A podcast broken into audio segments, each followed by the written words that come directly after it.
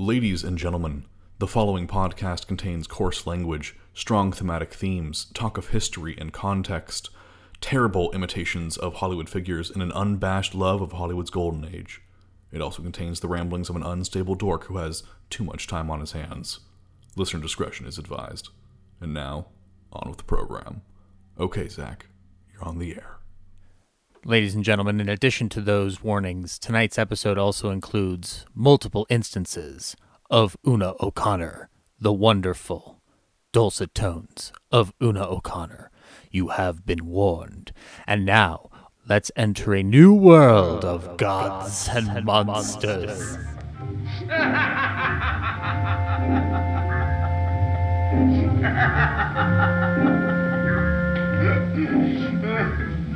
Ah. Oh. I thought I was alone. Good evening. Smoke. Friend. Yes, I hope so. Have a cigar. They're my only weakness. Hmm.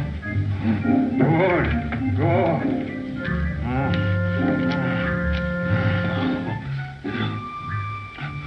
You make man like me? No. Woman. Friend for you. Woman. Friend. Yes. I want friend like me. I think you can be very useful. And you will add a little force to the argument if necessary. Do you know who Henry Frankenstein is and who you are? Yes, I know. Made me from dead. I love dead. Hate living. You're wise in your generation. We must have a long talk, and then I have an important call to make. Woman. Friend.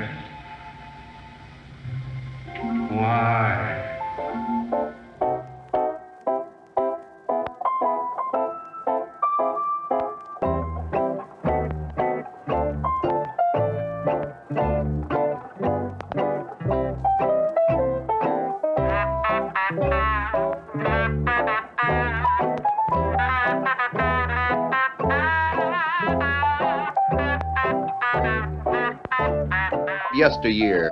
Ballyhoo Review. Good evening, ladies and gentlemen, and welcome, welcome, welcome to the Yesteryear Ballyhoo Review. Many great sights await inside the picture palace of the past, and we have plenty of ways to talk about the things inside. So hurry and get your seats. Tonight, the Ballyhoo feels it would be unkind to present this episode without just a word of friendly warning. We are about to begin an ongoing discussion of the legendary Universal Monsters, a group of cinematic icons who sought to terrify the cinema going public of its time without reckoning upon longevity. It is one of the most over discussed subjects ever spoken of. It deals with the two great elements a film can possess horror and empathy. Now, I think tonight's film will shock you with its provocative and pioneering sense of humor. It may thrill you with the way you feel empathy and extreme layers of psychosexual subtext, and it may even horrify you with its uncompromised vision that blends the terror and humor one can find in the macabre story of a monster seeking companionship in a cruel, lonely world. So, if any of you should feel that you would not want to subject your nerves to such brilliance, now is your chance to, um, well, we've warned you. Now that the warning has passed, get into your seats, monster kids, for what many consider to be the ultimate achievement of the era, courtesy of Mr. James Whale. That's right, tonight, the monster demands a, na- a mate in 1935's The Bride of Frankenstein. So see the show and stay behind for a discussion to delight the earbuds.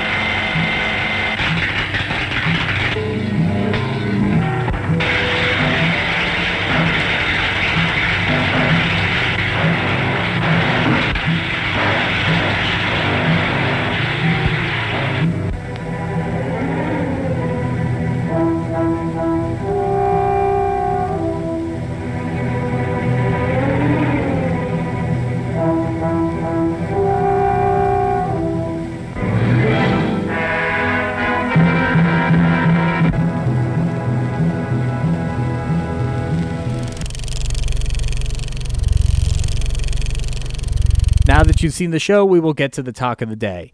In 1935, the robust legacy of monsters established firmly in 1931 with Dracula and Frankenstein would culminate into the ultimate statement on the matter with James Whale's funny and terrifying 1935 sequel to the 1931 classic. Many have noted that the numerous thematic layers, the stunning score, and the keen performances of its stacked cast all exemplify what is best about this beloved subgenre of film. But how has The Bride itself found its way into the films of today? And what legacy does this singular film leave on the overall film landscape for all time? In order to solve that mystery, we have a guest whose enthusiasm is only matched by her talent. She is an actress and makeup artist who will help us find the secrets of life and dig up the lessons of what happens when man tries to play God a second fucking time. Please welcome to the show Erin Mullane. That's great. Thank you so much. Thanks so much for having me on. Welcome, Aaron. You you have um you you this is uh quite a treat that you've brought to the show because it's uh, it's strange that it's taken this long to get to Universal Monsters, and there have been discussions with other guests about when theirs is going to happen. But the moment you jumped in with Bride of Frankenstein, I just got a I, I got a bug up my butt going like, no, we've got to start talking about him. It's it's it's it's a done deal and you brought with us the cream of the crop film, which is uh, undeniably the one that everybody talks about when it it, comes to the subject. crown jewel, as they call it. Yes, exactly. This is the one that they point to and go, "This is art. It's not just a bunch of horror movies. It's it. This is art." Um, now, as we've learned over time, that the horror genre has always been art, and it doesn't matter which film you select; it's all art. Um, but before we get into the discussion of Universal Monsters, I want the Ballyhoo listeners to get to know you. So you, we met under uh, the circumstances of a short film called Heavy Hangs the Sky. We did. Yeah, where the great Risa Scott uh, connected us uh, for you to play a role in the film, and uh, it was wonderful to get to work with you, even for the one day. Um, it was late at night, and we're all kind of figuring out our different working parts in that particular area. And I was very grateful that you were extremely patient with me as a director. So Oh no, I've learned patience over the years. So I have a background in theater, and in theater you have to have a lot of patience because Mhm. a group effort. I feel like sometimes you lose a little bit of that group effort mentality in a, on a film set. Mhm. So I feel like coming from my background of theater, having that ensemble mentality, it makes it a lot easier and smoother, especially on those late night sets. Yeah, we were in the for the listeners. We were. Uh, I think your call time was around 11 p.m. and you didn't get out till about one or two in the morning. Yeah, and I showed up and everyone was like, "Oh, we're an hour late," and I was like, "Yep, that's about expected." yeah. It well, th- it- and thankfully we actually ended up wrapping an hour early, bis- despite being an hour late, because we made up for it in other ways. efficiency. And I think well, I think your efficiency definitely contributed to it. Um, you were a very jovial presence on set, and it did make me wonder. Um, even as you left, and I told you we've got to get you on the show because you're a very jovial and fun-loving human being. I want to Oh, know your you. journey with acting. How did this How did this begin with begin with you? Um, I auditioned for my first play in eighth grade, and I didn't get cast. But I So you said I'll show them. basically, um, and I was like, okay, cool. What else can I do? Can what else can I do? And I was a house manager, so I started learning behind the scenes stuff pretty immediately, and helped out with props and stuff. And then my freshman year of high school, I auditioned again for some more shows, and finally got cast in Neil Simon's Lost in Yonkers. Oh, I still love Neil Simon. He's one I- of my is, favorites. is Lost in Yonkers your favorite Neil Simon? That and Fools. Fools is a lot of fun. Okay. Um, Fools is a good time. I will always stick to the Sunshine Boys for mine. I love the Sunshine Boys. That is a good That- one. that one makes well. me cry. He has a very large repertoire, Oh, yeah. though, so there's a lot to pick from. Oh yeah, it's it's it's impossible. Like even if we pick like one or two, or three titles, we're still like talking talking about a fraction of his output. hundred percent. So once I was able to actually get on stage, get that get that little toe dip, it was kind of downhill from there. I was in all sorts of different performing groups in high school and through college. Well, I was a BFA in, in theater in college, so Ooh, it was just a logical step for me to keep going. I wasn't really good at anything else. you know, you get that feeling you're like, you know what? It's just got to Actually, when I went to college, I was going to be a teacher, and then I was pulled aside by a former teacher of mine, and she was like, "Do you really want to do this?" Are you a hundred percent sure? Like, look me in the eye. Do you want to do this? And I was like, oh, I don't know. Now I'm having some second thoughts. And she was like, there, right there. Like, that no, second no, thought no. means you should get out of this because teaching is not what it used to be when I got started. I was like, okay, cool. She was like, you want to be a performer because you're a performer. And Yeah. I was like, yeah. She was like, go do that. So then it was kind of after college, I was at a bit of a crossroads. I was going to go to either Chicago mm-hmm. and move more towards theater and maybe more towards New York, or I was going to come the other way and move more towards film. And I felt like film had a little bit more opportunities for me. I went to cosmetology school after Mm-hmm. college and got my hair license with the intention of doing hair and makeup behind uh, the camera. And I've done some music videos and I've done a few web series. And there's, I feel like working behind the camera makes you a much more empathetic actor and Yeah. performer and makes you a little bit more of an asset because you can relate to everybody else. I agree because I've worked with Risa for many years, and she does multi. She's multi talented around the different aspects of the cast and the crew. So like she's she's worked behind the scenes as well as in front. So she, Shout out to Risa. Yeah, and- Wapa. when you said the thing about empathy and whatnot, it's great that you said that because you do end up finding out how to approach the different people on a set, whether that be a gaffer or a DP, or in the case of what you would do with hair and makeup an actor and how you would deal with an actor. Now, I can honestly say from research going into this episode, you are 10 times more kind and charming than Jack Pierce probably was for Boris. Oh yeah, for- I've heard some real horror stories about that dude. yeah. but, Oddly I enough, mean- though, Boris Karloff was the only one he really got along with. and they would and I heard Boris was very quiet a lot, and that's probably why they got along. they they called they called me the giant gentle monster and i think that when you are learning that ability you also understand how to present yourself on camera. You also learn what your assets are and like what what's going to make you look good on screen. And one of the things that golden age hollywood has provided is insight into actors who knew lighting really well because they knew where they how they were going to look good on screen. Absolutely. um, and I think that like the intent of it now is different because you're going for a more creative version of it as opposed to a, a vanity element of it, like it would have been in Golden Age Hollywood. Here, right now, we do it for the creative purposes. We know what's going to add to the film overall. And one thing that I was struck by when you pitched this movie was that not only are you a makeup artist and whatnot, but you but you also were picking something that really is an actor's movie at the end of the day. Um, Very much so. the Bride Yeah. of Frankenstein is an actor's movie. It's also a makeup artist's movie, and it's also a theater director's movie in a lot of respects. Which, knowing now that you worked as a stage a, house manager for a little while prior to getting cast in something, is interesting because Jimmy Whale did the same thing, and so you kind of picked this perfect film to discuss that in- incorporates your own history and your talents into this. So. I think this will be quite a treat. Now, I will ask you, what is your experience with Golden Age Hollywood? Um, how did you get into it, or are you into it at all? I am very into it. Oh, good. I judge I judge people very harshly on how many old movies they've seen Oh. because uh, over my life I've kind of discovered that not a lot of people in like my age range have seen a lot of the I literally just showed my boyfriend Logan's Run the other night for the first time and I was like how have you never seen this movie? how is this new to you? This is an incredible sci-fi movie. Was he watching the film and going like, "Is that Basil exposition?" He did. That was literally the first thing out of his mouth. He was like, "Oh my gosh, that's the guy from Austin Powers." And I was, "Yeah." I mean, he also was Romeo in Romeo and Juliet one time. but too. who remembers that? Yeah, no, yeah. Austin Powers. Yeah. Um. Uh. But yeah, my parents are kind of from. My parents are boomers, and they ca- had kids late, and so I grew up with a lot of stuff from the like.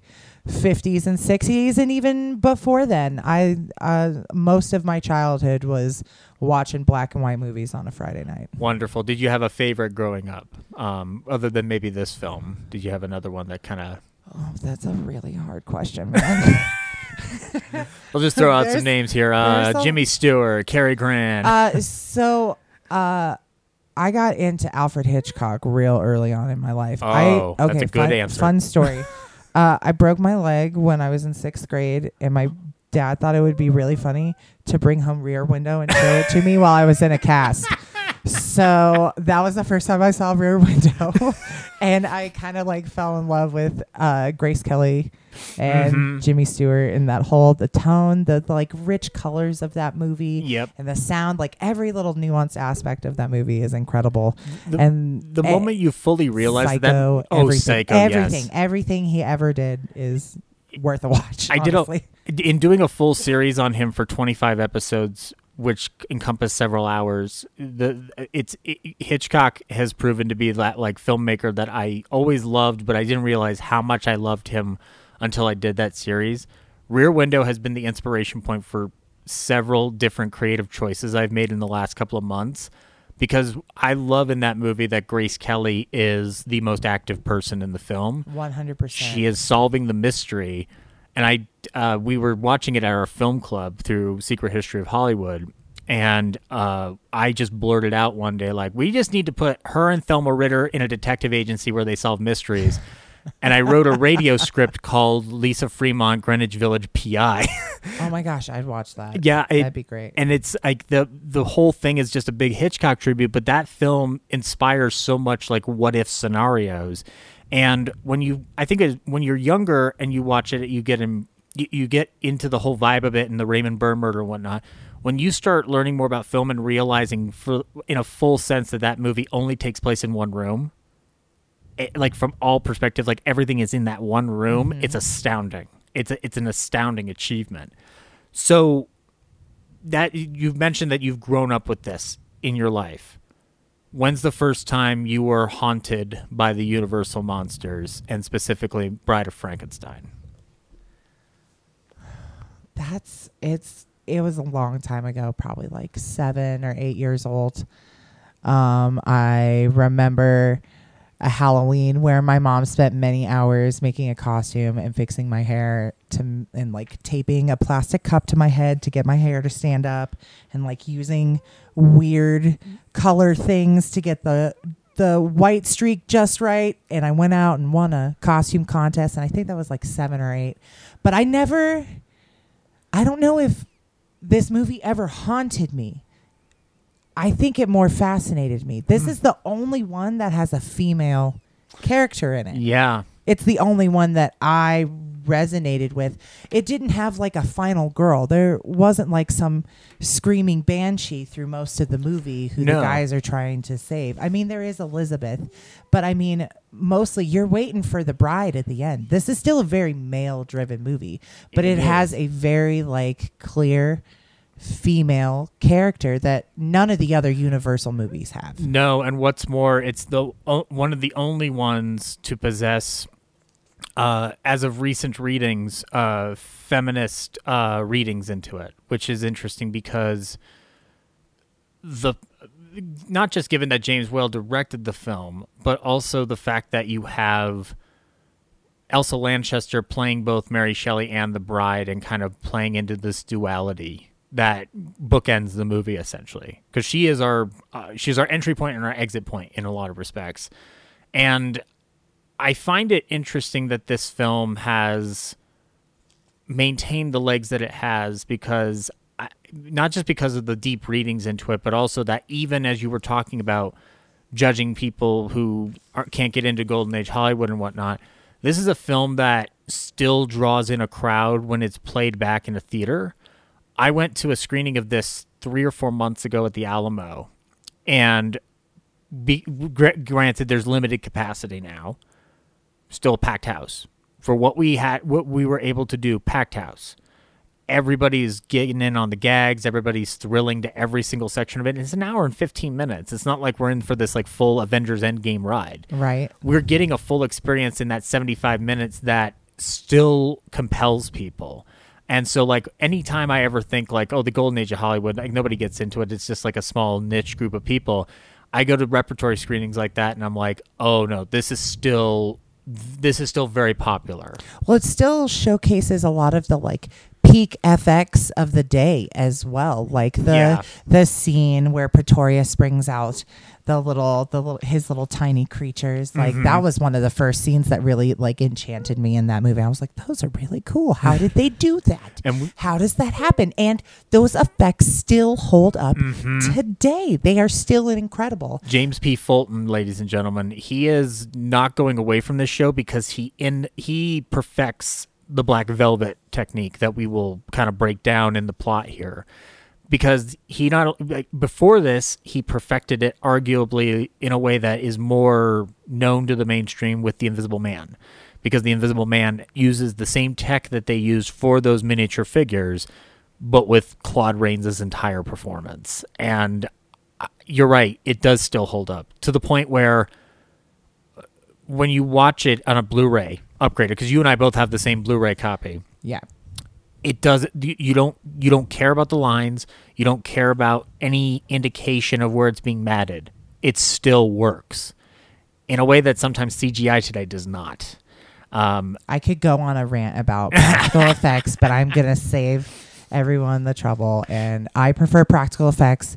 I was literally one of my favorite podcasts. I'm going to name drop. Hopefully that's okay. Last podcast on the left. oh, They they're one, that's a wonderful show. Their uh, their most recent episode, they were talking with an F- a- a- FX artist, and they brought this movie up. I was literally just listening to it earlier today, but they were also talking about how these movies, Ray Harryhausen, Mm-hmm. how all of these practical effects movies, they have lasted for years and years. People are still going to line up for the showings of this movie and of Jason and the Argonauts. They might King Kong. yeah, they might not show up for some of the like. You might have a little less for some of those '80s movies, you know. Yeah. like I mean, Evil Dead 2 uses those same kind of practical effects, and I feel like that film still holds a good a good uh, heart. and that's another sequel that I feel was a little bit better than the first. But that comes down to money. a lot of these sequels that are better than the originals, it's just like, oh, here, director, here's some money to go do what you wanted to do in the first one. It's definitely the case with this movie. Now, and and when you get into the discussion of like Bride of Frankenstein versus the original Frankenstein, you're ultimately coming down to a couple of factors. You're coming into preference um, as a viewer, but also you are rec- you are identifying to a certain extent what what the what you are taking away from the film ideally. When I, when you're a fan of 1931's Frankenstein, I feel like you're very drawn into horror. When you cite Bride of Frankenstein, you are either doing one of two things. You're either very drawn into the horror to the point where you get all the metatextual context and how the humor works, or you are enjoying it for the comedy because this this film plays in two different camps here. Um, and I, I do think that bringing it back to what you said about like the stability that these special effects films of the past have, I do think that there is always going to be this draw to practical effects that CGI will never be able to fill. Absolutely. I think it's why Lord of the Rings holds up better for most people than the Hobbit trilogy, which I'm I'm a fan of both ends of that spectrum. But the Lord of the Rings feels lived in, as does this movie, as does King Kong, as does Jason and the Argonauts. Nothing feels like it shouldn't belong. Whereas I love Avengers, but Thanos is I know he's a computer. like, you know. I, I, This I'm- is going to make me sound old, but I also really enjoy the pacing of Golden Age movies, Mm-hmm. like the current pacing of the Marvel universe and all these superhero movies where it's like fast cuts, really, really. What what am I? If we're supposed to show and not tell, what am I getting in two and a half seconds of showing? You know what I mean? Yeah, I I now like I can go on either end, but when it comes to Golden Age Hollywood, I am in your camp that I appreciate getting to seep in the details. Um, I find this really especially fun with comedy because when you're watching Golden Age comedy in particular, you are forced to listen in a way that I don't think a, modern film is allowing you to. I think it wants to get you along pretty quick.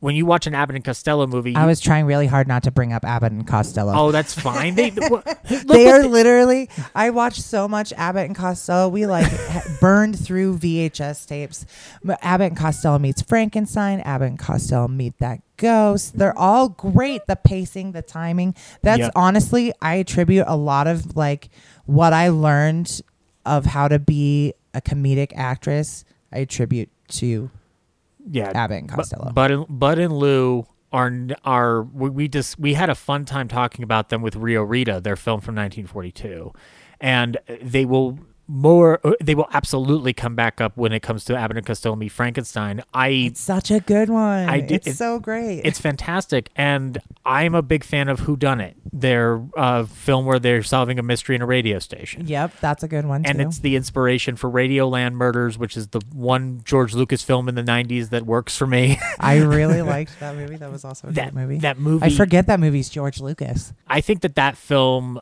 the reason it doesn't work for everybody is because it has an energy about it that both resembles the era, but also incorporates what is good about some of the faster pace editing of today. So it's kind of like blending the two.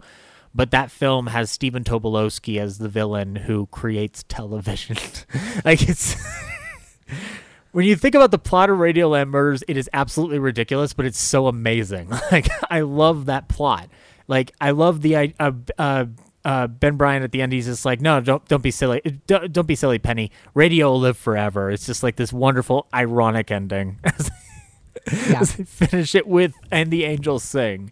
Um, so I'm glad that you brought up that you were seeing these as uh, early as a kid because that was my experience with Universal Monsters. I started off with Dracula. Um, so I started it from the very beginning, getting a VHS copy of it. I think the image of Dracula and Frankenstein were always kind of embedded in me because I had seen the the monsters before that on reruns, um, and uh, Dracula unnerved me when I was younger because of Lugosi and because of Renfield. Um, as I've gotten older, I do realize that that movie is stage bound and it's it's it's tough for people, and the, the Spanish version is better by a technical standard. Um, but it didn't matter to me. Uh, Frankenstein was the same thing in the respect that like Frank uh, Karloff unnerved me, Fritz unnerved me, Oh yeah. Colin Clive unnerved me. Oh, I was always more scared of Colin Clive than I was of Boris Karloff. Oh, I yeah. always like empathized with the monster, but I was like super kind of terrified of Dr. Frankenstein. Yeah, the monster in the first one, he's kind of like he draws a he he's he's walking a line between terrifying and sympathetic because he does by the end of the movie he becomes much more aggressive. Um and not to mention the scene with him and Elizabeth's boudoir. Um, and by the end in the windmill, but you get the scene with him and Maria, the fla- the girl with the flower, and you you feel his pain. You feel the pain of somebody who is not asked to be brought into the world, but into the world I came. Um, and Invisible Man was the one that really clinched my love of it because it was so insane. And Claude Rains is a madman in that movie. He has the highest kill count of all these monsters because he derailed a train in that movie. It's it's incredible, and I think that as we talk about this plot, we're going to find out that like some of the reasons we still love these films is because the some of the scares still work for us regardless of how old they've gotten. There's Absolutely. Uh, Absolutely. I think that like horror we'll talk about it, but horror has evolved in such a way that what scares us has changed. But the same basic principles of what can terrify you are present in these movies. And I think one of it has to do is with character. And this is a film built on character. And you don't get great characters like this if you don't have a solid director leading the way. And that, of course, would be today James Whale. Now, James Whale has been talked about on this show in various spats because he's been brought up by me because I'm a fan of his. Um, he is a director that had quite a history, not just coming into film, but also has uh, a story that I think when film fans hear it, they can't help but cry. Um, but we start off with we we have an impression of James Whale as the monster guy, but he was much more than that. He was a capable stage director. He was an artist. Um, uh, started off as a painter, um, and by the time he leaves this world, the monsters are both a blessing and a curse for him in certain respects. Um, but let's start off with him being born on July 22nd, 1889, in Dudley, Worcestershire, England. So that's now the most British place on this show because we've talked about several very British places. He is the sixth of seven ch- children uh, to a blast furnaceman and a nurse. And he ended up being at the forefront of supporting his family by dropping out of school in his teens, and he started working as a cobbler and selling the leftover nails from his cobbling job to sell his scrap metal. So he's digging for the money in the family. He is. I can't. I, you can't sell nails how, that how way. much more tragic can this story be? Oh, oh, oh. It gets more. No, I- I know- I know it is. It's unfortunately I do know this Oh. story. It's not like Uh, new to oh, me. Aaron, it His- gets so much worse. it's it's very sad. His life was very sad. It, it gets it gets so much worse. I, my endeavors for painting bloomed when I became a sign painter for extra money, and I would eventually attend night school at the Dudley School of Arts and Crafts to become a painter, and a damn good one, if I may add. and yes, he learns painting through work. So he learns how to mix business with art in a word where which prepares him for Hollywood in the strangest of ways. Although what he ends up, you know, directing later on, he would become contentious with the business element of several aspects. Um, but a lot of this is halted because World War One breaks out in 1914, and to avoid conscription, he joins up the mili- in the military, and he eventually receives a commission in the Worcestershire Regiment um, in July of 1916 a year later, he is imprisoned in the Western Front in Flanders in August of 1917, and he would remain a POW until the war's end and his return to England in 1918. But as a POW, he managed to make good use of his time by helping to put on amateur productions in the camp as a set designer, writer, producer, and actor. He found, as he would be quoted as saying, a great source of amusement and pleasure from the whole proceedings. So he learned how to be a theater, how to work in what theater. else? What else you're gonna do it- when you're a prisoner of war? I agreed. You got nothing else better going on. Well, no, they're they're just torturing us every day. But why don't we make this fun for ourselves? Like you put on this dress here, and you um you you say a few lines here in this naval uniform. All right, action. that that is insane. We don't have we we are very very fucking spoiled and lucky in this generation to not have to be learning about our theatrical craft or our filmmaking craft in a POW camp. Right, right. That's that that feels like a disconnect that it's just like you have to appreciate it no matter like any of the circumstances. And the fact that he starts off as a painter and then kind of learns all of this under the duress and stress of war, he f- comes out of the war a very full-fledged artist in his own right. And by the time he comes back to England, he starts trying to sell cartoons um, and work his way as a cartoonist in 1919. But around this time, uh, he joins Nigel Playfair's theatrical company, where he worked in various capacities as an actor, set designer, stage director, or a house manager, and eventually just a director. So he gets even further training. For three years, he works with Playfair's company. And then in that time, he also becomes engaged uh, to Doris Zinkeisen uh, and courts her for two years and then breaks off the engagement in 1925. Why would you say that is? Well, one of the things we're going to bring up on this show that was, I mean, it's kind of been alluded to already. James Whale was an openly gay man working in Hollywood. Um, and we have talked about homosexual directors in Golden Age Hollywood before, but James Whale was, when we say openly gay, there's a quote within it saying that it was obvious to a sophisticate that he was. It was a quote being said by one of his contemporaries, I believe was Curtis Harrington, um, who would end up being like more of a historian for his efforts, and as well as a film historian in general. But James Whale, being an openly gay man in uh, sh- at this time, and specifically in Hollywood, is a rarity. Um, the bigger rarity is is that there was no big fuss made over the fact. Um, I think a lot of it has to do with the fact that because he made the studio money, nobody was questioning it. Um, Oh, I agree. Yeah. If he wasn't doing very well, we probably wouldn't be talking about James Whale today. oh no, I would have been crucified. Not unlike the monster. and I think that when we get further into the film, we're going to find out that like whether or not he intended these things or not, a lot of those, a lot of that side of his personality plays through in the film, and as he's working through his theatrical productions in 1928, he is asked to direct Journey's End in 1928, which is a play by R.C. Sherriff, and it is about British officers' experiences during World War One. Um, this production that he puts on features such luminaries as people that you've never heard of before: Laurence Olivier, Maurice Evans, and Colin Clive. Who are those guys? Uh, well, those first two, I have no idea who they are. Never I, heard I of think one of them had a mansion called Manderley. I know that the other one is the world's greatest ape doctor. and uh, the third one, Colin Clive, is arguably somebody we're going to be talking about today. Or not he even. might be mentioned Yeah, at yeah. least once more today. I think we will be talking about Colin Clive at least once. But yes, um, uh, Maxim De Winter and Dr. Zaius, nobody's fucking heard of them. um, that's a lie. I love Planet of the Apes. uh, and I love Rebecca, but not as much as I love Planet of the Apes. um, and, but yes, th- all of these guys are in here. This play opens up at the Savoy Theatre on London's West End in January of 1929 to mega success. So, James Whale, in this short span, skyrockets himself into becoming one of the top toasts of the theatrical world.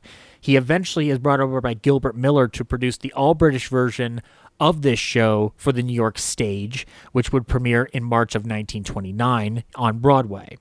Um, and this was being hailed by every critic as the definitive experience of World War One on the stage.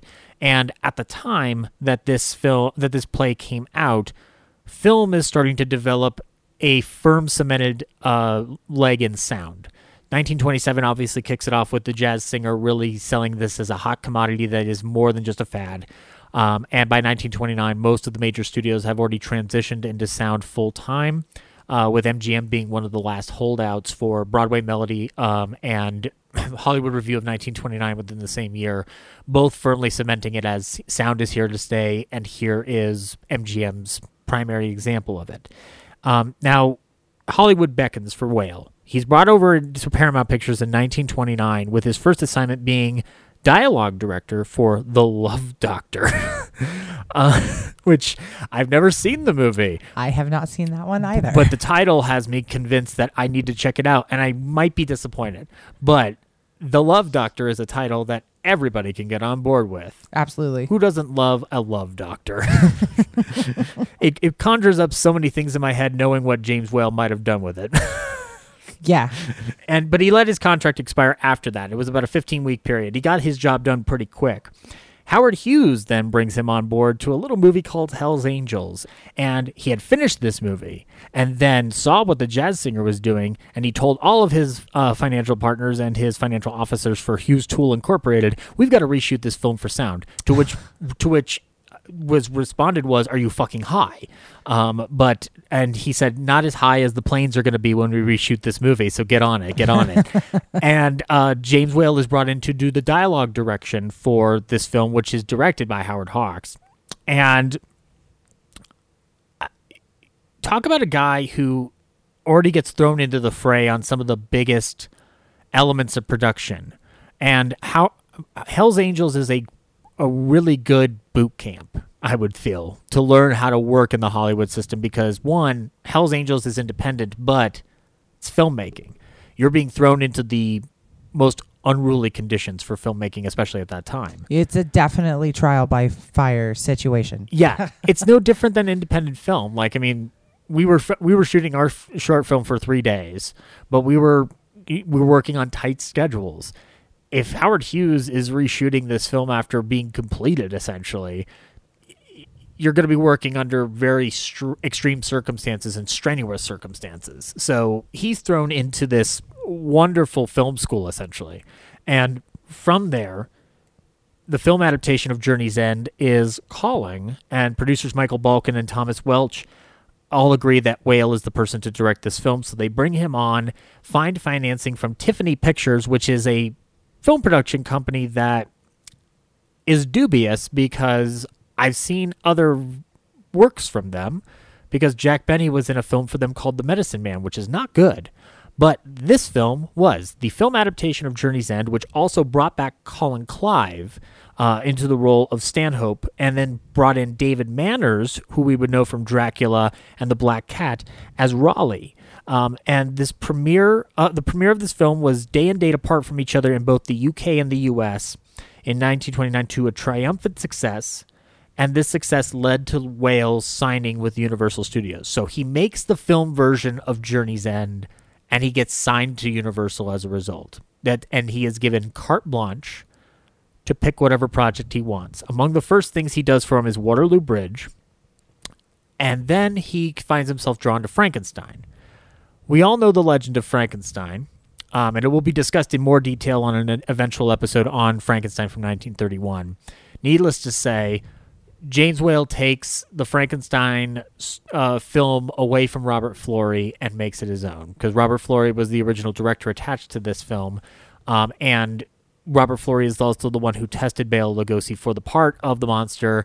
He was right to turn down that version of Frankenstein that Florey was doing because it wasn't what ended up being done for James Whale, uh, under James Whale with Karloff in mind. And I don't think we would have gotten the same depth of performance from Bela. No offense to Bela Lugosi, man. You would have gotten a hammy performance, Yeah, no doubt. Like, like I, I love me some Bela Lugosi, but we wouldn't probably still be taught the the original movie and the subsequent subsequent sequel that was bound to happen if it made any money, regardless. yeah, We would. I doubt we would be talking about it like we are today no. if someone else was playing that monster. Yeah, there is no doubt in the, in anybody's mind. Um, for for however interesting it might be to see Bela Lugosi in that role, or even the test footage that they shot of him in makeup, which does not exist anymore, unfortunately.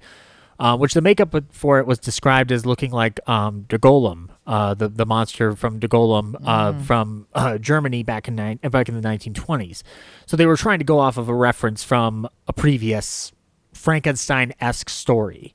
Um, and Florey Florey's vision of it was was decidedly different than what Whale ended up going with, and Florey ends up settling for Murders in the Rue Morgue, which seemed to be much more up his wheelhouse to a certain degree, or what he wanted to do. But it is a consolation prize. Murders in the Rue Morgue is not the movie he wanted to make, but it's the movie Lugosi wanted to make because he is allowed to ham it up there and be a malevolent force in that movie. Um, we should get down at this point to Boris Karloff being involved in Frankenstein because the monster is iconic and without his performance we wouldn't be we wouldn't think of the Frankenstein monster the way we do today without Karloff. Now, Karloff at this time uh, at the time of the original Frankenstein was a workaday actor who was working bit parts all over the studio, mostly going uncredited. He was looking to essentially give up at this point and he was eating lunch in the Universal commissary when James Whale walk, walked by, turned, looked at Karloff, and said, "Your face has startling possibilities."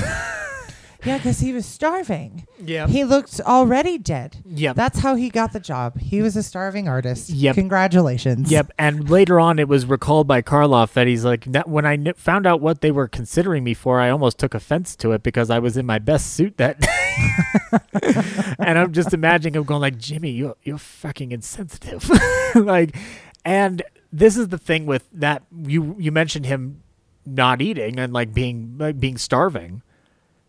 He added further to that because the initial Jack Pierce makeup that we all know and love today is retrofitted for him looking rather cadaverous. And they wanted to give him a further sunken in feeling, and Karloff went with, "Hey, what if I take my teeth out?" And I took he took the bridge out of his teeth, and it allowed his cheek to sink in a little bit naturally. So it's not even Jack Pierce's makeup; it's just his it's just his mouth going in naturally. That's so gross. That's oh, you have no idea. But I mean, it looks fantastic. So Well, thank you. I I think that by the time you get him in that performance, he is he is he is a man out of options and out of time. So he is literally giving it his all to the point where the makeup, which is consistent of cotton and collodion, it is cotton, and I'm talking thick strips of mm-hmm. cotton soaked in collodion to get those veins and that look, heavy wax, and a series of different implements around his body to give him a lumbering feeling, not the least of which were weighted boots. Those The- oh, you're probably about to say what I was about to say. The weighted boots were contributing to. I think he broke his back, broke a uh, something in he sustained a back. back injury as a result of that window sequence to where he went, oh, Jimmy, I, I'm sorry to bother you. Uh, thank you for this opportunity, but I think I'm about to fucking die. This was before unions. This is before Boris Karloff, by the way, one of the founding members of the Screen Actors Guild. It's, I I wonder why. Look, I'm not trying to be difficult here, Carl, but my back will never be the same. So, death, death to your management skills, and up with unions. Exactly. he, he had to. He had no choice. It's perfect. It's wonderful. And he becomes a megastar off of Frankenstein. And like I said, we will discuss the further intricacies of that film at a later episode. But needless to say, by the time he gets to Bride of Frankenstein, uh, he is more well fed. And that contributes to a difference in the look because now suddenly the monster looks a little bit more fuller faced. And additionally, the the big thing the there's adjustments in the makeup. So what would normally build up heavily with cotton and collodion was replaced more often than not with a rubber appliance. So at this point jack pierce has actually upped his game a little bit more. He's just like well i'm i'm innovating further. I'm not having to build this up for eight hours every day out of scratch. Now i have some consistency of appliance which just streamline the process. Um, i every time i hear rick baker talk about in an interview what Jack Pierce had to do, it baffles me that they got these films done as quickly as they did at times because it just sounds like the makeup process for that was both dangerous and just a fucking nightmare. And we're lucky with makeup appliances today. I mean, you Yeah, I, I'm not really envious of the makeup job that I go through. that I don't know if you've ever had cake makeup on your face, but just like no. one layer of that is super uncomfortable, and they had to have like layers and layers and layers Mm-hmm. of that, and we didn't really have li- breathable latex back then, and so yeah, no, I'm very happy for the advances that we've made in FX makeup. yeah, and, and and and funnily enough, like a lot of what we have as a convenience to us today would come from Bud Westmore's innovations later on, which would su- uh, uh, suppress Jack Pierce's uh, initial designs because Bud Westmore's makeup became a lot more accessible and a lot more cheap to produce. So somebody like Pierce, not as relevant when you can streamline that process even further. But arguably, Pierce and Westmore both are the granddaddies of this makeup industry that Oh, we see today. hundred percent, hundred percent. And I will tell you that when you when you think of that being one problem in Bride of Frankenstein, which is to solve, which is how do we streamline this process, and also how do we make this less arduous for Boris Karloff, who during production on this film had to had to lay on a slant table because he still had back issues and couldn't sit just right. Um, Rick Baker talks about the photograph of him smoking a cigarette and drinking a cup, a cup of tea on that slant table, looking fucking miserable. Yeah, no, I've seen that picture. He looks like he wants to go home and take a nap. Yeah, I feel really bad for He is absolutely just gone with it. Now, that is not the only issue with this film in terms of a production problem needing to be solved. There are several, but it starts with Jimmy Whale didn't want to do this script. He didn't want to do this film. He didn't want to touch Frankenstein's monster again. He didn't think there needed to be a sequel. He thought that it was a one and done sort of thing, which I mean, I guess I can see his where he's coming from, but the book, The Bride was always in the book. It- have you- Yeah. I hope Oh, yeah. read the book. It's been a while, but Right. yes, I do know it's that. also been a while for me. But like yeah, I feel like the the Robert De Niro adaptation yeah, is a more full version of the story It in is. one go. It is. what is that face? it, it, I'm, I'm, I am acknowledging that it is very faithful to the book in many respects. Will I watch it again? Is the big question of the day. Do I think Robert De Niro was a good Adam? Uh, not really. Uh, but it was Guys, very- watch The Irishman. It's great. Yeah, Anyway, no, it's great. It's great. Yeah, it's great. but um, no, you're right. Not only that, but like you also have in in the Frankenstein novel the elements on the boat and you know Henry Frankenstein. Oh yeah, there's all sorts of stuff that they cut out. But I do feel like it. I get where James Whale is coming from, and I also get where the studio is coming from. It mm-hmm. came out, and it came out, and it was a hit. Yeah. Why would you? I mean, studios still do it today. How many sequels do we get? All the time we get sequels. Exactly. And this is kind of like the forebearer of a studio really wanting to recapture the magic of the first outing from a financial standpoint. Now, Universal at this time was struggling a little bit because not every horror film they were making was a huge hit. The Old Dark House did not do good for them, which was also a return from James Whale. Um, you had Murders in the Rue Morgue dipped off sharply for people, um, and you had you had other films like The Man Who Reclaimed His Head with Claude Rains, which was coming off of the success of The Invisible Man, but it was not a really a horror film, but they're trying to capture that horror aesthetic and it's not quite working.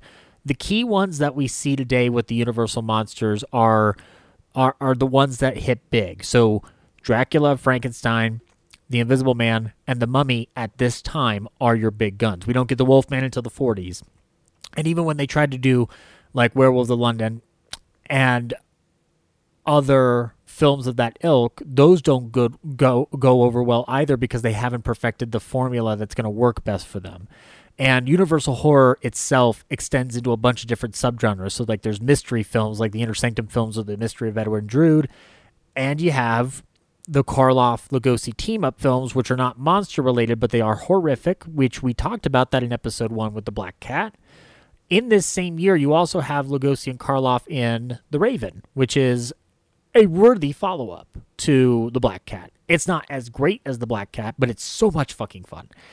And they are really wanting that sequel to Frankenstein because they know that they can help secure further financing for bigger projects that they want to attach to and also to keep themselves afloat because Universal did not have a steady stream of income like other studios because it did not have a chain of theaters unlike every other studio, Universal was inhabiting the theaters that didn't have a direct chain attached to them. So a lot of independent theaters. But they when they made money, they made a lot of money.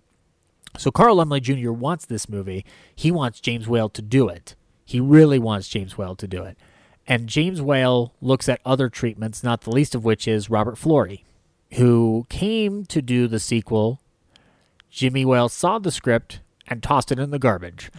As did, it seemed, other people. Robert Florey could not catch a break with, with Frankenstein. Um, and James Whale said, Well, I'm going to do one of two things here. If I'm going to if I'm going to do this, I'm going to insist on a couple of things here. Number 1 is I want you to help me do the film One More River and number two, I want to take control of this and make it my own. So James Whale uses Bride of Frankenstein to his advantage for other projects. And one of the first things he does is take control of the script, the style, and almost every other aspect of this production. And it shows in this movie. James Whale is all over this movie, not too dissimilarly from how he's all over The Invisible Man. Invisible Man and Bride of Frankenstein are James Whale. Like it's infused with his personality.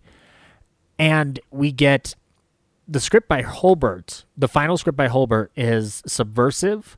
It is ridden with taboo, and it is terrifying in a lot of places. Um, and you are taking, as you said, this element of the bride character from the original novel, which is a section of the book where the monster demands that Frankenstein make a, a, a companion for him.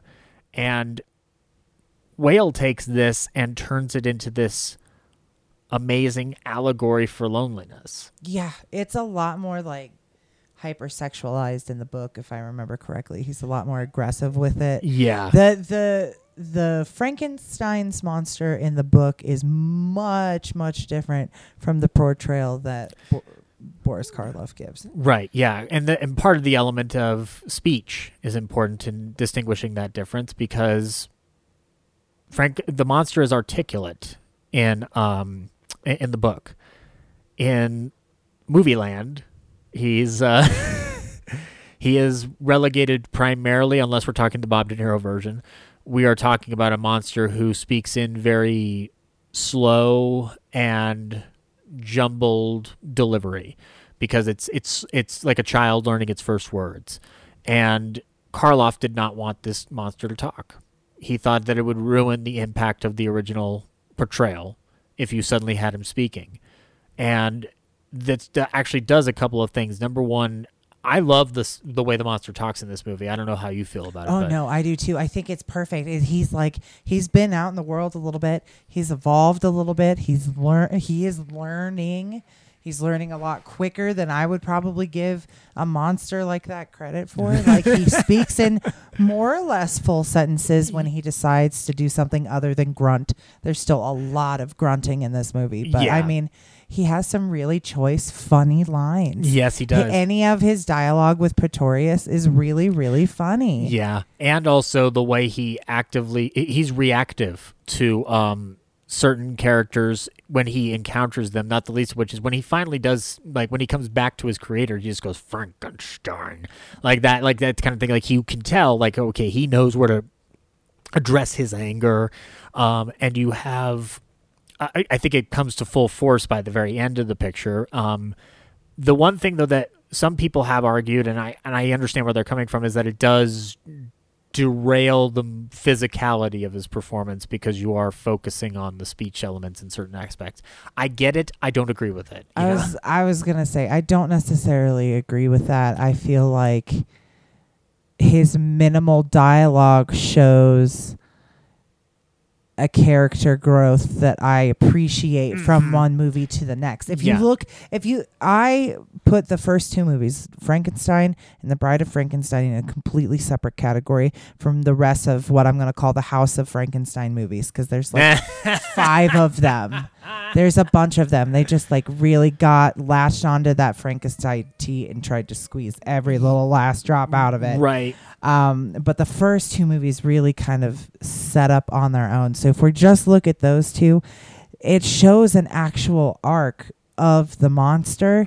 So I feel like it's a more complete performance from him as if if he didn't speak, I feel like it would be a little lackluster. What's What's interesting is you bring that up because I do love the latter Frankenstein movies. However, the last time Karloff plays this is in Son of Frankenstein, and the monster suddenly loses his speech all over again, probably at the insistence of Karloff if he was going to return to that role. And Son of Frankenstein's uh, the, the real star of that movie is Bela Lugosi. Like, that's not even a question. Igor is the star of that movie. Um, and then by the time you get to Ghost and Curse and then Werewolf, uh, Frankenstein meets the Wolfman, like the monster has just become primarily the lumbering brute, with the exception of when Igor Igor's brain is put into the monster and suddenly the monster is speaking like Bela Lugosi. Those latter movies, the monster becomes more a caricature of himself. he's a pro- a- he's a prop. yeah, yeah, v- rather than a full eyes, uh, fully realized yeah. individual. And what's funny is is that the the the primary imitation of the monster's walk and everything doesn't come from Karloff. It comes from Lugosi in Frankenstein meets the Wolfman and or Glenn Strange in any further portrayal because it's the arms stretched out and it's the Yeah. that real lumbering. But when you watch Karloff in these first two in particular, he, he's not like putting his arms out like that unless he's like trying to catch He's a trying to grab something, Exactly. but he doesn't like walk around like a zombie. No, he does not. And uh, I think that I, I agree with you that it does complete that perfect performance. Well, that that that encompass performance, like it, it's a it's a full arc. Um, what's more, I like that you said that you kind of can divide these two up into two different camps in certain respects because by the end of the first one, you're already driven into the madness of a f- climactic fight in a windmill. The only way to go is absolutely nuts, which is what this movie does. And if you're going to add the bride element and whatnot, and you're going to add this bookend with Mary Shelley, like, yes, you're going to go full nuts because what else can you do with this property? And I think James Whale saw that because he's just like, I'm going to, I can't make, he, his phraseology was, I can't make it better than the first one, but I can make it memorable.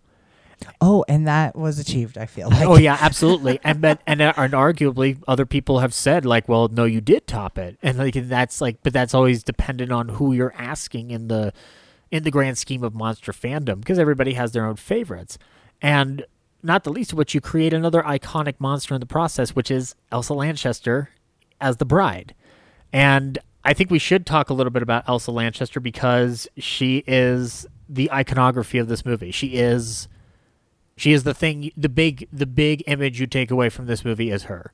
Unquestionably. She's in like five minutes of this movie. Yep. And she is on every poster. yep. It's insane.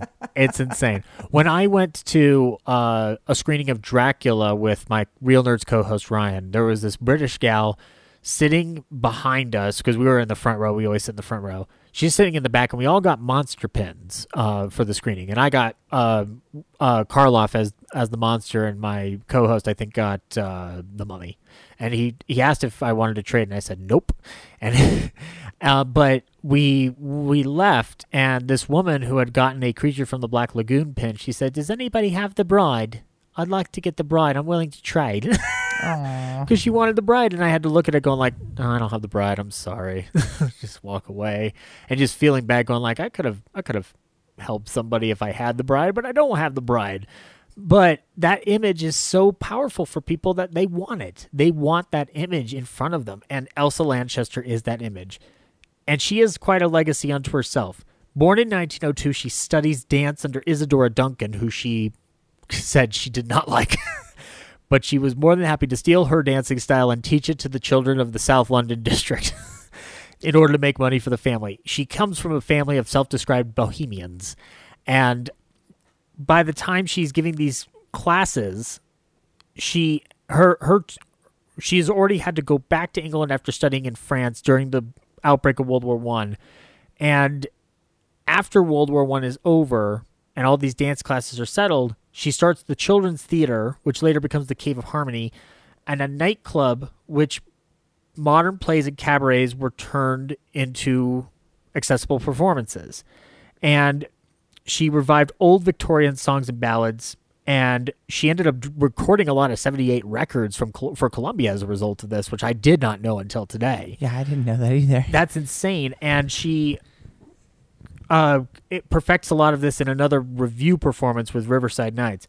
Her film debut comes in 1925 for an amateur production of The Scarlet Woman, and in the same span of time, she is the main star of three silent shorts written by H.G. Wells and directed by Ivor Montagu. Oh, wow. In these sh- silent shorts, she meets her husband, Charles Laughton. Charles Laughton has been discussed in several different forms, variations on this show, so we will not go further into his story other than the fact that he and Elsa Lanchester married later that year.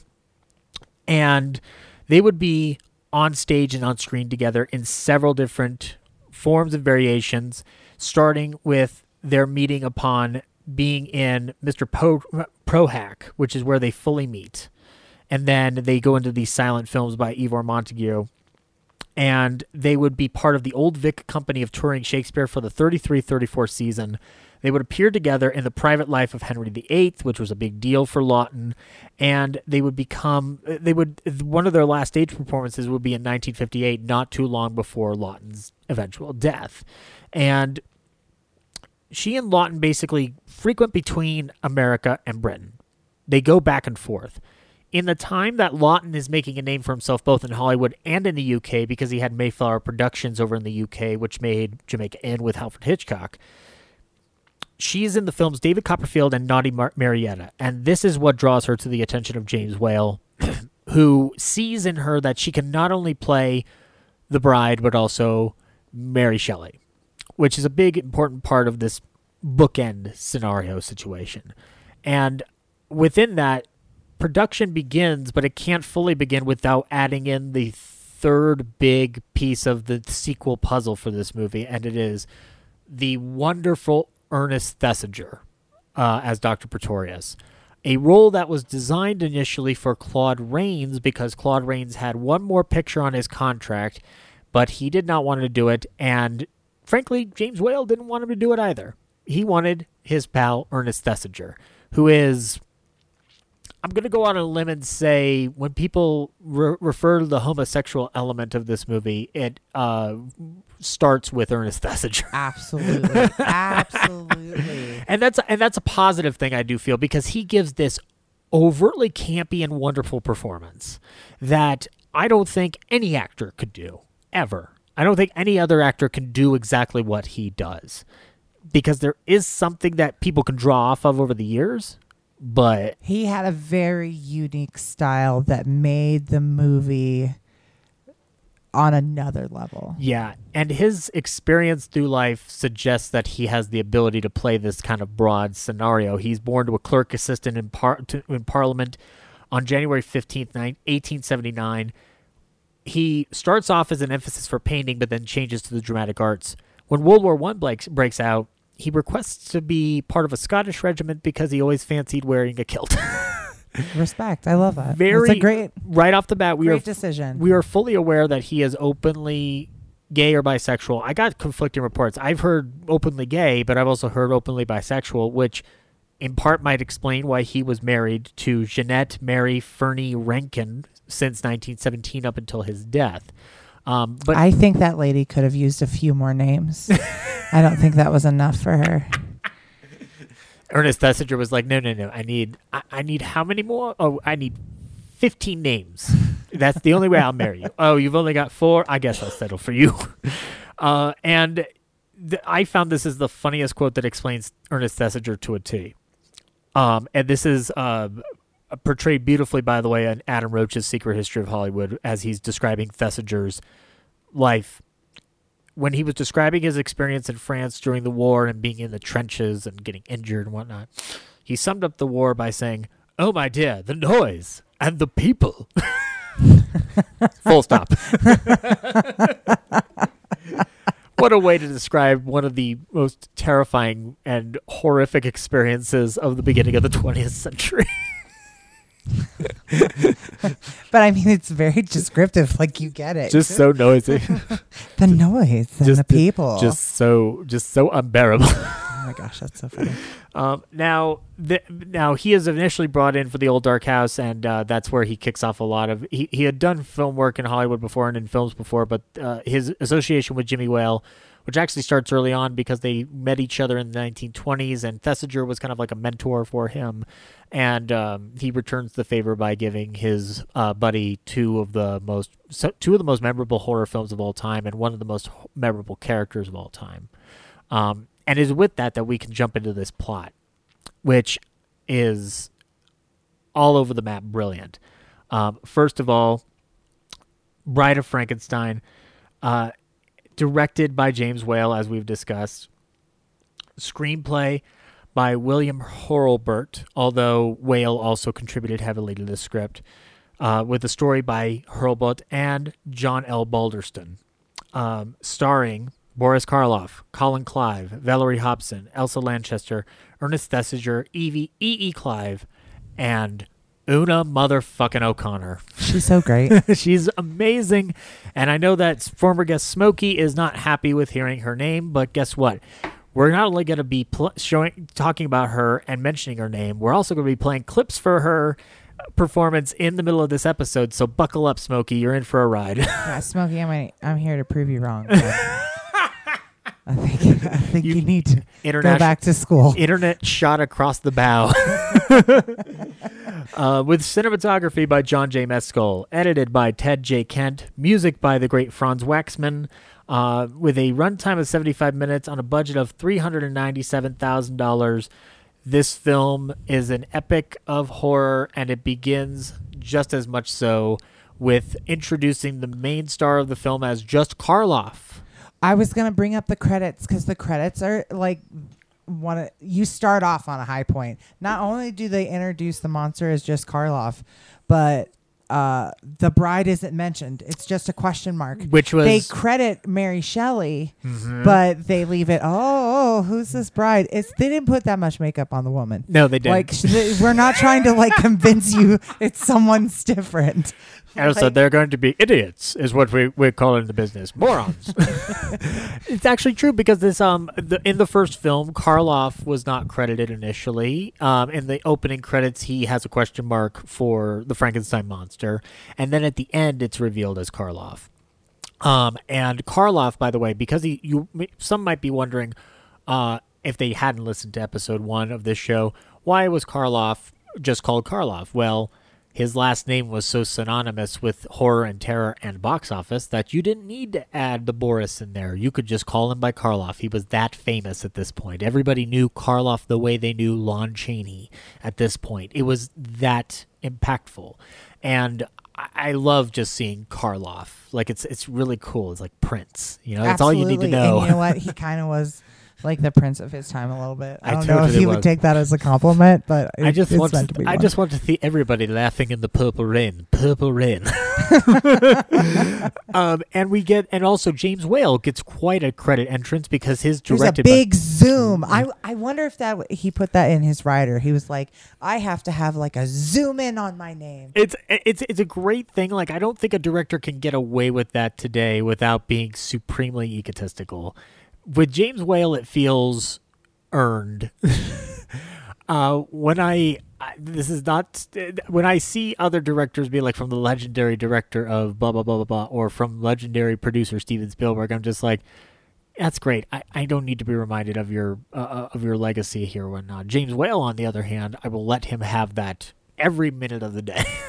I will not ever question any time James Whale's name pops up in some form of posterity because I'm like, nope, that's deserved. And we open up, and it's a stormy night, and Lord Byron is drunk as shit. You mean Lord Byr- Byr- Byron? oh Uh, God! there's so many R rolling in this movie. like Lord Byron, played by Gavin Gordon, and we also have in this house uh, uh, Mary Shelley, played by Elsa Lanchester, Douglas Walton playing Percy Shelley, and Una O'Connor in an additional role walking those dogs. So she did pull double duty for this movie. So she's in both this opening thing, and then we get her pretty much in the next scene. But she's just walking by pretty, pretty, pretty quick with it's those yeah, it's just like a split second. but if you pause it in the right space, you can definitely see the uh, unmistakable that's to save Visage. money, my friend. Uh, Erna, get over here. I love working with you. Do you mind walking a bunch of dogs? yes, I know it's your day off, but you like working with your old friend Jimmy. Uh, Now, come on, just get all those dogs in you, and and just if they pull you, then you just need to reinforce your grip and say down. it's. I think it's awesome. It's even Universal was not a big lavish studio. It was a, as Gloria Stuart described it, it was a cheap studio in the Boondocks. They were not financially viable most of the time. They had to cut corners. The the I think the beautiful element of a lot of these monster movies is that even with the cut corners, it adds something to it that you don't get in other films of this era. And it's one of the reasons why the monster movies stand out because factoids like that still fascinate us to this day. Um, and we get this whole sequence of Lord Byron being overtly fascinated and cannot he can't get over this story that he's heard from this this He's bland and so, lovely brow. so demeaning to this woman. I'm surprised she doesn't. She's like n- needle pointing. I'm surprised she doesn't like poke him in the face with the needle. bland. He calls her bland to her face. Can you can you imagine that that bland and lovely brow conceived of Frankenstein, a monster built from cadavers out of rifled graves? Rifled graves. Rifled graves, rolling R's, rolling. the, the look, Gavin Gordon is my the one of two things that I can think about when I think of Lord Byron. The other is hearing The Da- cod piece. Well, the cod piece. it's as prominent as Batman. yes, yes. that's amazing. I say, Ma- Mary, I could not only. I, I couldn't not only get over your story, but I couldn't get over your other one about a Batman and his humongous junk. they, I think that it, it is definitely part of that coy sense of humor and just like, or you know, James Whale just is like, oh my, you are very well endowed. Come on board. and I will tell you that there was a line of dialogue that was deleted from this film, and the commentary pointed to this. And it kind of speaks to actually Mary Shelley in an actual sense because Percy Shelley ha- was having an affair with her at the time that the Frankenstein story was conceived. He actually left his wife Harriet to carouse with her and didn't marry Mar- Mary uh, until after Harriet's convenient suicide, as it was pointed to in the commentary. Air quotes convenient Yes. suicide. Convenient. For more information on this, you can listen to Laraine Newman's episode on Death Dead Authors podcast, where she does a very comical version of what it's like to be Mary Shelley. Um, and but the the line of dialogue that was cut for appeasement of the censors was, We are all three infidels, scoffers at all mar- mar- marital ties, believing in loving fully and freely. In short, swingers party. I love that. I would love to see all the deleted scenes because there was only like 15 minutes that was deleted from this film. We Yeah. get most of the film that they shot. part of it, part of that, the fact that we have as much as we do is because the script was submitted in advance to the Breen office, as were other films of the era. But this one in particular went through a bunch of big, heavy revisions in order to get around certain elements of this. It was real spicy, guys. It It, was. was. real spicy. And I have a treat for us Ballyhoo listeners. I have here a letter of correspondence courtesy of David J. Skal's wonderful book, The Monster Show. He provides a correspondence that James Whale had with Mr. Breen. So the setup for this is Whale. Uh, Breen again requested numerous changes, most of which had nothing had to do with religious references and imagery, which we will discuss later. Whale provided uh, proved to be a charming correspondent, even as the Breen office tried to boulder his film over. Ever polite and eager not to be perceived as difficult, he even went so far as to remind Breen of his earlier objections that may have slipped his mind. From December 10th, 1934. Dear Mr. Breen, Herewith are the proposed changes, which deal with your letter as of December 5th and also your letter of December 7th. As, however, the former letter is fuller, I think it's best to send on the letter I had written immediately after the conference. As in your letter of December 5th, there are several points about God, entrails, immorality, and mermaids, which you did not bring up again, and I am very anxious to have the script meet with your approval in every detail before shooting it. All your best wishes. Sincerely, James Whale. I love that the mermaids were a point of contention. Those saucy mermaids. They, they didn't like it. It's in th- there's only a mermaid in this thing for like two seconds. It's it. You know why I love that letter, Aaron? It's it is James Whale fully describing the bullshit of any censorship 100%. ever. It is James Whale holding up a very polite middle finger to Joseph Breen. And I, when you talk about the religious connotations of this film too, in particular, mermaids should be the last of your concerns at all at any point. But the Breen office is designed to bring up anything and everything, every single thing that could be damning to the soul. And I do think that by the time we literally jump off into this point, one of the big things that was changed in this film, when we're talking about 15 minutes of cut footage, it wasn't just scenes, it was also trimming down scenes.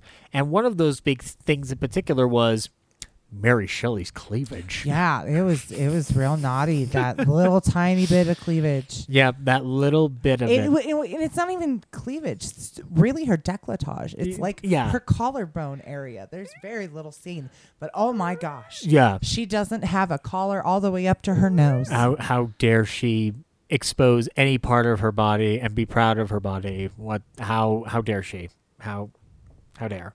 I, I Aaron, I love the golden age of Hollywood. There are some times when I, when I hear stories like this and I just bang my head on the table. Oh, absolutely. absolutely. It is- And it's a double edged sword because the clothes that Elizabeth wears are so revealing. Mm-hmm. The like really clingy silk. You I feel like you can see more of her body than you can see of Elsa Lanchester's. Yeah, because Valerie Hobson is the is the emblematic version of good woman, and Elsa Lanchester, as both Mary Shelley and the Bride, is decidedly wicked and naughty. and the censor office wouldn't allow that. They wouldn't allow a woman to be multidimensional or have a personality that wasn't just, "Oh no, Henry, you shouldn't you, you shouldn't play God." Blah blah blah blah blah. It's a double standard, double edged sword, as you said. It is one of those implementations of the production code and of standards at the time that James Whale looks at and goes, "No, not fucking dealing with that. I guess we're just gonna have to find some creative pathways." They made some very almost more offensive creative choices that the censors were like fine with. I was very confused. Yeah, we'll we'll get into some of those, and um, but first we need a recap of the first movie. I love that they're like, okay, you- this movie only came out a few years before, but just in case you missed it, here's a five minute recap. Ready, set, go. Aaron, you have to understand that The Bride of Frankenstein came out at a time where VHS did not exist. And I'm assuming VHS is the only format that's ever existed ever. We don't have anything on a disc or anything like that, do we? But I feel like they replayed them in. I feel like the Mummy films. Yeah, The Mummy films do that all the time because they have to remind you that Karloff was in that first one before they start going to everything with Carice. and they did a lot more double features back then. So you'd go Mm-hmm. in. Here's a recap. Here's the first movie, and now we're gonna play this new Yeah. movie. Exactly. And actually, um, uh, Dracula's daughter uh, picks up pretty much where the first one left off for the Yeah. most part. Um, which, by the way, that's a wonderful movie filled with subtext. Not perfect, but really interesting to talk about. Um, and we get that recap of the first film. We also see a section of film with the funeral guard at the beginning that is not present in the first film in any existing prints, according to the commentary. So we get actually a deleted scene for Frankenstein 1 in Bride of Frankenstein, a deleted shot. And then Percy Percy Shelley and Lord Byron are still encapsulated by this story, and Mary Shelley goes like, "Well, that wasn't the whole fucking thing," and she's like, "I, I, I, I've got more for you guys. Gather around." Yeah, yeah. Have a seat. Get comfy. yeah, guess what, guys? Uh, Mary's about to unspool an even more terrifying tale with mermaids. With mermaids. yeah, who? da- Trashy mermaids. Lord Byron's just like, "Oh, delightful mermaids! Oh, I love that." They're- mermaids. Mermaids. Do they live under the sea, down where it's better and down where it's wetter?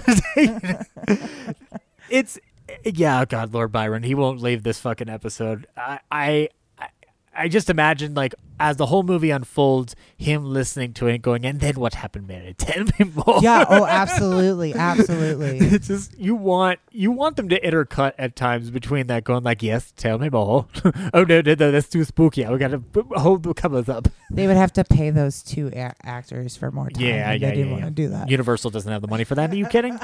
they open up though, and we have gotten to the end of the windmill fight at the first film. So we are kind of actually negating the ending of the first film, which had which saw a conclusion where Elizabeth and uh, uh, Henry are about to be wed, and we get Frank Doctor Frankenstein being carried off, uh, seemingly dead, but Una O'Connor, God bless her soul, is just like, well, at least the monster's dead.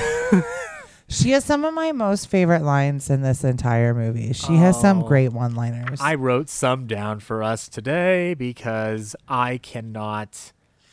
I cannot get enough of. Again, I cannot get enough of Una O'Connor because she is just flat out.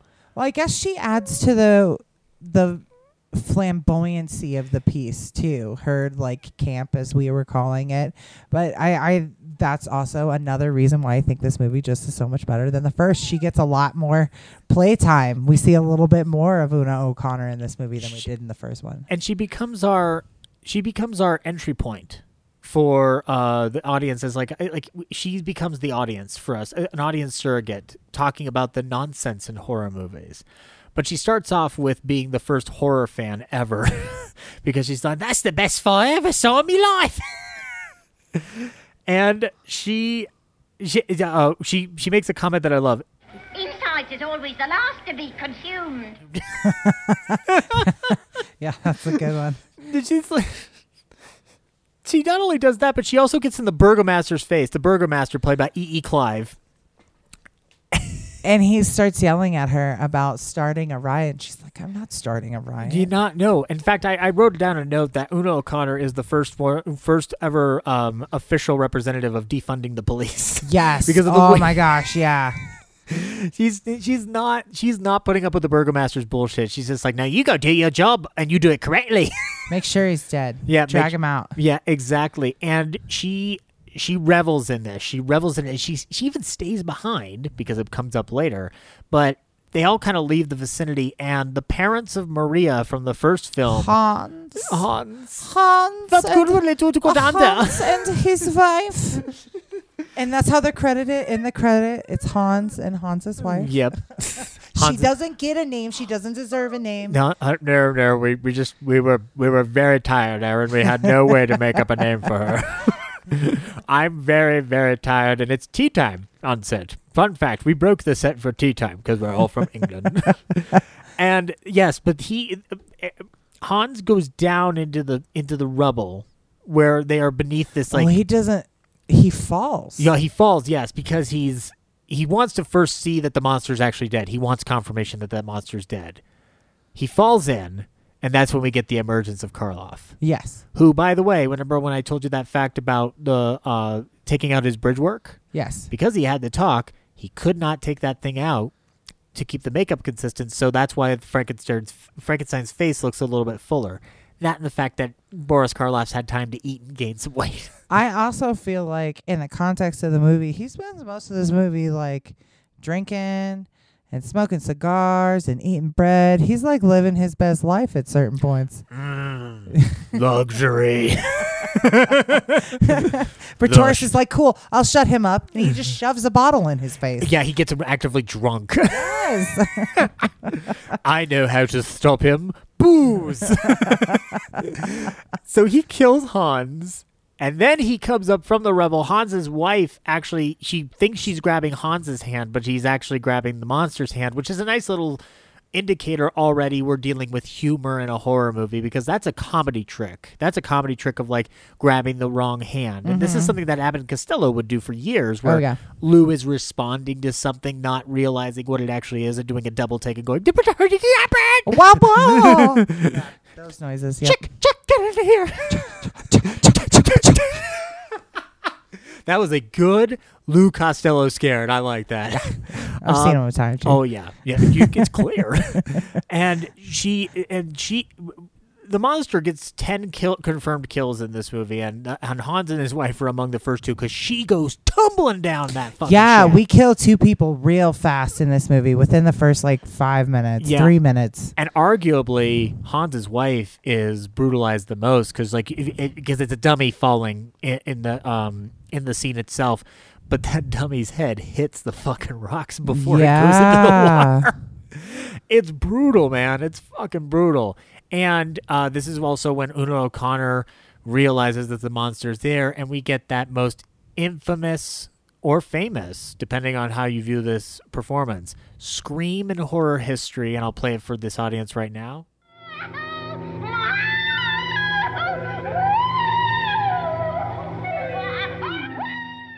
The scream to end all screams. I think Una O'Connor is the first scream queen. I would not You know, I've never thought about it like that, but I'd probably get on board with that statement. I'd probably agree with that. if the, I mean obviously She is a very unique scream that I feel has been put into horror culture. It's definitely still stamped today. Yeah. Now, granted, when we talk about Scream queens, sometimes we're referring to the final girl within the 70s and 80s context. If if the goal is just to scream the best, Una O'Connor did it first. Oh yeah. I, I think we can easily put put it to rest. She's the first screen Queen. All hail Una. And we go back to the Frankenstein mansion. We see Valerie Hobson as Elizabeth. Valerie Hobson, at 17 years old, is replacing Mae Clarke, who was too sick to reprise her role from the original Frankenstein. You know what? I think she does a better job. I kind of wish she. I. I. What is this like controversial? I don't know. I think she gives Uh, a great performance to Elizabeth. I don't think it's and it's impressive for a seventeen-year-old. I don't think it's controversial. I just I love Mae Clarke in movies, so I it's I, the fanboy in me wants Mae Clarke back, but she is she is wonderful in the movie. That is no denying that Valerie Hobson plays Elizabeth very well in this movie. I feel like Mae Clarke was more of a wayfish version. I don't Yeah. get a sense of strong self from her, from her Elizabeth. no, The Elizabeth in this movie is a lot more sure of herself and a lot more like I'm going to take control of this situation yeah. if I can. well, we Because we- she can't really do much through most of this movie, but man, she tries. she gets that one scene, that one lovely opening shot. Well, first we- we'll establish that Henry's Frankenstein's brought in. Uh, we think he's dead, and then uh, uh, uh, automatically it's noticed that he's still breathing, and we get Una O'Connor going.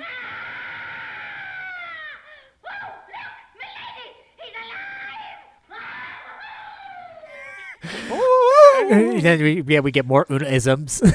Hashtag Una O'Connor. She does like a weird like wobble run thing that's real great. I love it. oh. Her facial, just every part of her body in that scene is incredible. You know what I want would be the ultimate mashup: Una O'Connor running away from Michael Myers in a Halloween movie. Oh my gosh, that's so funny.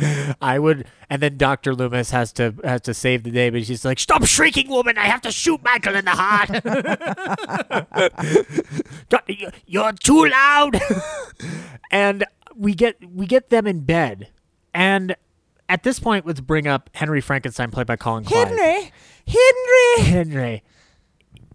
Colin Clive had a tragic fucking life, and this is among his last movies. M- s- More another person in this movie who's had a seriously fucking tragic yeah, life. he was. He This had a- was his last. Was this his last? I think this was It- his last movie. no, his or maybe he did one more after, but he, did he did a couple he did a couple more but he had been relegated by the very end in this same year he also does mad love uh, with peter lorre and Oh, another person I love. yeah Peter his Lorre. oh, oh thank you i love peter lorre because uh, my first one exposure was casablanca and it was simply the fact that like i despise somebody so much that i'm going to trust them or My no, first that somebody Peter Lorre? despised me so much ooh Arsenic and Old Lace. I was in Arsenic and Old Lace. I love that movie. who'd you play Uh, I played Martha. I was one of the ants. oh Yeah, no. that's got to be fun I will gladly give people arsenic and bury them in my basement. oh that's Please don't use this against me against me in court. if you see me on the news Mr. Eastman, years, you recorded a podcast not too long ago that it expressed Aaron Mullane's desire to poison elderly gentlemen with elderberry wine. And bury them in her basement. yes, uh, Your Honor, that is true. She said that. But let's talk about the actual injustice here, which is that Boris Karloff wasn't cast in the movie version of Arsenic and Old Lace because that joke doesn't make sense without him being in the movie. Honestly, I think it plays a little funnier. it does, yeah. It's a little. We couldn't quite. To me, I always read it as we couldn't get Boris Karloff, so this was the next best thing. and it's got a meta meta textual joke of just like I'm not good enough to be Boris Karloff. Yeah, Uh, and also, that is, Pe- I think that's one of Peter Lorre's finest performances because he's actually very vulnerable in that performance. Because he's not, he's villainous, but he's not, he's he's not the primary fear factory we here. sympathize with him because he's the henchman. yeah, he's the henchman, and he is also like, it's almost like he really wants to get out quicker than Raymond does. Yeah, He he wants to get out, and also that is a great Cary Grant performance, even though it's been. Cary Grant fans seem to be hit or miss on it because they're just like he's too fucking wacky in it, and I'm like, that's why Uh, it's great. The whole thing is wacky. oh, you have a cousin Teddy going charge. I love charge. I'm honestly surprised that Hollywood has not tried to redo this movie. I have a Maybe it's a little too controversial, like murdering men and burying them in your basement because you feel bad that they're like transient. But I don't know. I we could do Mandy. We can redo Arsenic and Old Lace. You know what I think? I- I've already I've, I've already talked about this with people that the perfect people to remake Arsenic and Old Lace or readapt it would be the Coen Brothers. oh my gosh, yes. Yeah. That would be incredible. You know, unfortunately, Ethan Coen has said he's going to stop making movies, so now it would just be Joel Coen doing it. So Uh, it's it'd still be let's, pretty good, hey, probably. you know, let's see the tragedy of Macbeth coming out later this year, and we'll find out how Joel does on his own. Um, but yes, um, Arsenic and Old Lace is a wonderful. eh, Actually, that will be talked about in the show because it's so wacky that you can't not talk about it. And it was Boris Karloff getting kind of getting a, uh, an extra boost in his career because he was very successful in the and theatrical he production. didn't have to do anything. Nope. They talk about him in that entire movie or play because Yeah. I mean it's Well- literally the movie and the play are truly word for word almost exact. There are a few more scenes in the movie actually. Yeah, they they add a little bit. Frank Capra's uh, Frank Capra's version adds a little bit more. The Secret History of Hollywood series on Bo, on Val Lewton actually touches a lot upon the making of the theatrical production of Arsenic and Old Lace, and specifically Karloff's um, involvement in it, and then how it ties into him teaming up with Lewton eventually for Body Snatcher, Bedlam, Isle of the Dead, and so on and so forth. Um, but the when we bring up the, I was going to get back to Clive for a second here because Clive had a tragic alcoholic debilitation about him by the end of this point. his alcoholism stems from the fact that he sustained an injury at a military academy, which kind of led to him becoming an actor. But he always he could never quite dull the pain properly, so alcohol consumption was big. He was also married to. Uh, he was open. It, it like he was bisexual, but he was married to a lesbian. Um, it, since 1917 up until his death, but they were estranged for years, and I think there's a combination of factors that makes Clive's life unbearable for him. I don't know exactly what it is. I don't know if he was conflicted by his own sexuality or how he dealt with his wife or dealt with the pain of his leg, but when you watch Colin Clive on screen, you in this version and in the in the original, you see a tortured man. Hundred percent. on on screen you are seeing an actually physically beaten down person. And it's it makes his performance great but you are also feeling sad at the same time knowing what he went through. So like if you don't know about Colin Clive probably all for the better because you won't be sad watching this movie Or you'll be even more sad watching this movie because even before I knew his backstory, I always thought he was a very sad character. He always, he truly looks in pain in every scene that he's yeah on screen. he he literally keeps saying the phrase "leave me alone." Like it's it's it's heartbreaking. Like it just I, I I don't have any other word to describe it other than heartbreaking. But I will tell you that you brought up Valerie Hobson giving it her her, her all. It's exemplified in this next scene where she and Henry are talking about the fact that Henry's reflecting on like, oh, maybe I shouldn't have meddled with trying to play God, but on the other hand, what would it be if I were God? He's he wibble wobbles back and forth between how he learned his lesson from the first movie, but how he wouldn't not be tempted back. like he has an inconsistency. And Valerie Hobson's performance, where she, you know, pretends to be afraid, she gives Henry shit about the fact that he's wibble wobbling by pretending to instill the fear in her in, him again. And that scene was Valerie Hobson's first time meeting Colin Clive on the set. And as you saw in the documentary, but for the listeners who may not know, this is their first scene together. They're rehearsing it, and she tumbles into bed with Clive. James Whale walks by and goes, "Oh, Valerie, this is Colin Clive." Just walks away. That's a great. embracing in bed together. hey, nice to meet you too. or I'm going to have fun with them. and we also get here the entrance of Dr. Pretorius, who, by the way, Una O'Connor, wonderful actress, terrible at her job.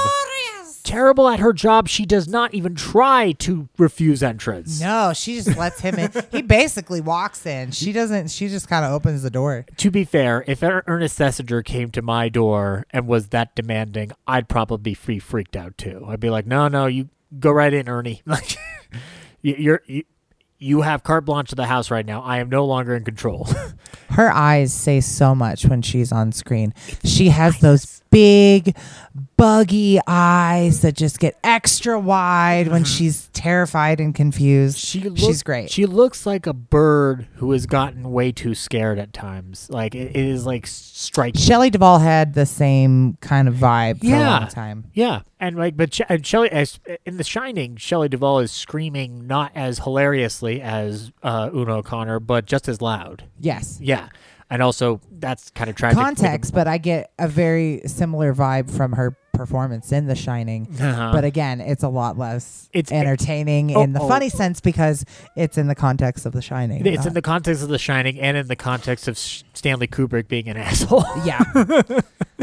That's a story for another podcast called Ah. Stanley Kubrick is not your god.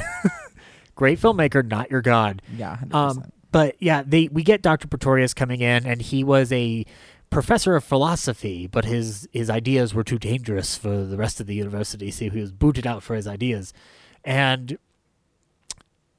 he is left alone with Henry, and he basically says, "You're not done with meddling with God's plan," which I think that it's funny that everybody keeps trying. I, I, I love that the impetus of this is that it's just like we've learned our lesson from the first movie, and now we're going to double down on the quote unquote blasphemy of it all, of trying to play play God and whatnot, and really fudging with that idea because I spoke earlier in this episode about like the feminist ideals that are present in this.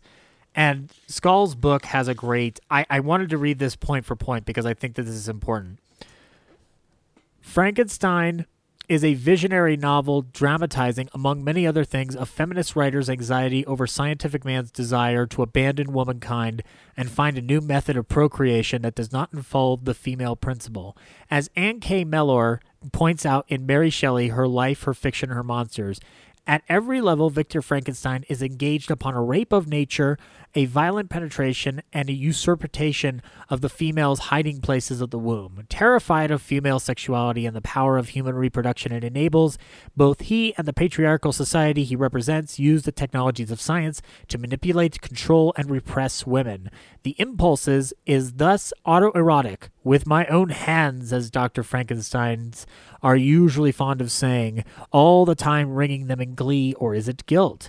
And or homoerotic, life created with the help of male assistants, often cowering dwarves who are seen as sticking their heads through portals and trapdoors, who spill precocious concoctions, fuck things up, etc.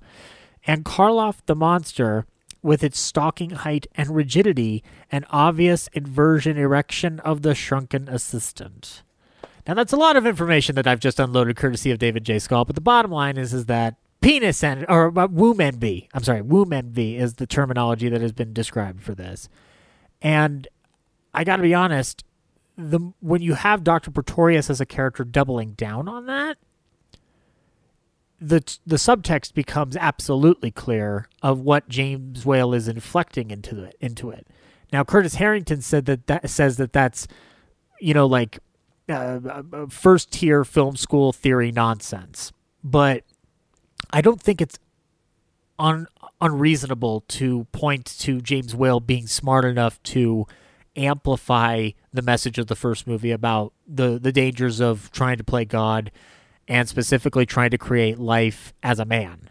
And I I I I don't I would love to know how you view that because I have a different perspective on it watching it as a man and I don't have the same experiences that a woman does. So I I do wonder how you watch it today with under that kind of like context. And I know that's a heavy question. Clarify the question for me. It's a heavy question, but it's a very broad, broad-ended question. I would say, do you think that James Whale is actively and successfully playing with uh, feminist themes that do carry into today? Absolutely. Yeah. And I think him being a gay man brings a context of femininity uh, that I didn't notice as a child, but as an adult through those through the those rose colored glasses, you really see Yeah. how he kind of holds the women in this movie on a pedestal and kind of how these men fumble throughout this whole Yeah. movie to achieve a goal that a woman can do inherently. Exactly. We don't need to mess around with playing with electricity. We can just do that. We can create life. Exactly. And in the in the context I like how you said the men fumble around because every, They do. It's like a Tom and Jerry episode. Most this thing.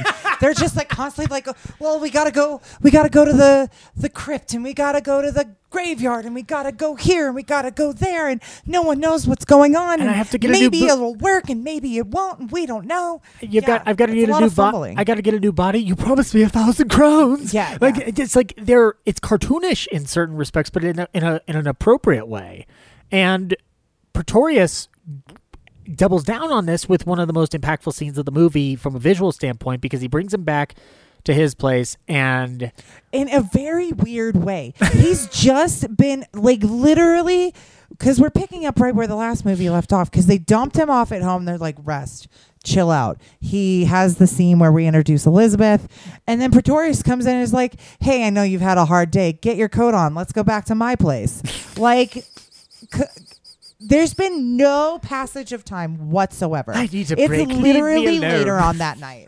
if I was Dr. Frankenstein, I'd be like, dude, give me till tomorrow. Can I rest? Come on. look look I need a 15 minute break Dr. P can you He literally is like, get a coat on. Let's go. Yeah, he and he drags him there, and he shows him how far his experiments have gone, and this is where we get the My, one of my favorite scenes in yeah, this movie. the the the sh- the the the unveiling of Doctor Pretorius's miniature people creations, and you brought you brought it up earlier about the visual effects holding up in this. Would you like to learn a little bit more about the history of how these effects uh, are are executed? Illuminate me. All right. So these little creatures. First of all, we have James P. Fulton and David Horsley, the uh, visual effects uh, unit of this film, constructing these. It starts with shooting the tiny Pretorius creatures over two days in full-scale jars against black velvet. Meticulously lining up to fit the perspective of the production plates of Thesiger, Clive, and the practical jars that are on that table. The foreground plate of the tiny people is rotoscoped and matted into the background plate via this is all via MacQueen's commentary. The black velvet also has roots in earlier films. In the Hollywood Revue of 1929, we have Jack Benny pulling Bessie Love out of his pocket because of this technique, which scared the shit out of Jack Benny when he finally found out how elaborate this technique was.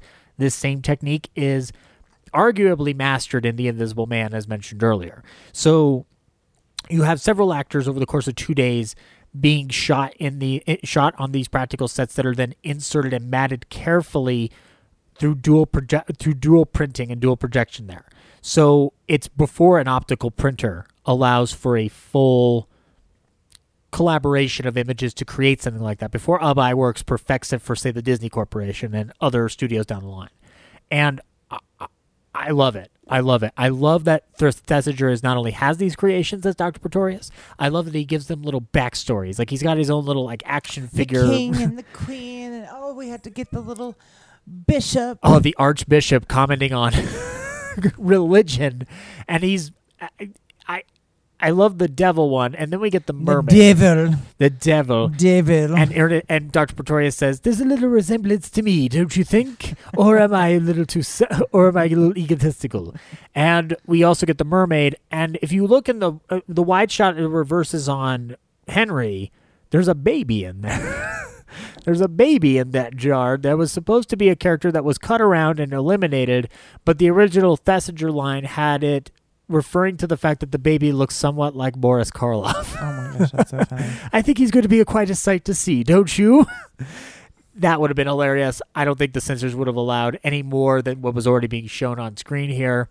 One line that they definitely had to get around was the fact that um, they talk about the creation of these, uh, uh, uh, the creation of life and how this is possible, or God, if you want to believe your, uh, if you want to believe your fantasies, was a line that wouldn't be allowed. So he says, or if you want to believe your Bible stories as Which the is compromise. so much more offensive. I know. If you're a Christian, Ye- I would assume. yeah, But the censors were chill with that. they they it went over their heads because they didn't want re- religion to be referred to directly as fantasy.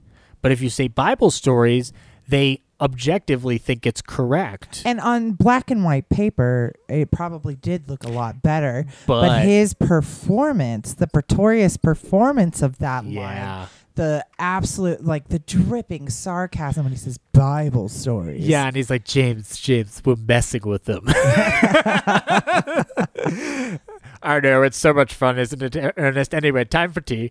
And the the, the by the but all this is to say is that we learned that Pretorius is able to create artificial elements of it, such as the brains and whatnot, but he has not perfected the elements of the body and Size. That's his size. big, size his is problem. problem. Size is It's like I Hey-o. could never achieve size. Is what he said. And then you have Whale off screen going, "That's what he said." Woo! and and yes, and he's actually he refers to as like I created from the like uh, he cult he uh he grew them like cultures from seed, and it's. I love how it doesn't go f- too far into the science of it. He kind of gives you an, an analogy, as a broad analogy of like what he's been able to do. So we don't need an elaborate backstory or uh, the origin movie of like how did Dr. Pretorius come to be and what was his actual experimentation because like the broad uh, the the creation of Frankenstein himself is broad because all we need to know is electrical equipment from Kenneth Strickfaden whirring and machining around somehow in Victorian London. We don't. It's never really clear because these movies take place in every time where electrical equipment can sit alongside of regal kings and queens of the Victorian era. I was actually when I was just watching rewatching it recently, thinking about that. I was like, "What time frame is this?" Because the the villagers' clothing is very like 18 17 18th century Yeah. village stuff but then they have electricity and elizabeth's clothes are very stylized to the 30s Yeah, I think it's a I, I think it's an intentional mesh of the two because they well one the budget at Universal wouldn't allow them for anything as intricate as an MGM. So like you can't do all the expressly uh, intricate gowns that say Edith Head would create for a period piece later in the 40s. But you so in the sense it's kind of like an every time. Like cuz in Dracula they've got cars. So like but but somehow these villagers at the beginning of Dracula are living in, in destitute and servitude and whatnot. Like Carfax Abbey lives both within the 1800s and the 1900s. It's it's all very unclear, and I think it actually works to the movie's benefits for Universal horror movies because it kind of creates an aesthetic that not everybody will try to recapture. And I think that's what makes these monster movies unique is that they do have this it's yesterday and today vibe to them. Like it, it it could confuse you at first, but it does work ultimately in the long run. The Invisible Man runs into this too because they've got cars and modern conveniences and whatnot like phones, but also everybody looks like they're dressed about fifty years outdated. you know, like it. I think it's a. I love that it's like an added benefit to the experience. Um, it also could be again we bring up money it could be just what they had in the closet and they were like that looks village enough yep, exactly. get in that go for it Yeah, it's like, well, this isn't a western, so we don't have any news for the cowboy hats, but some of these frills will do.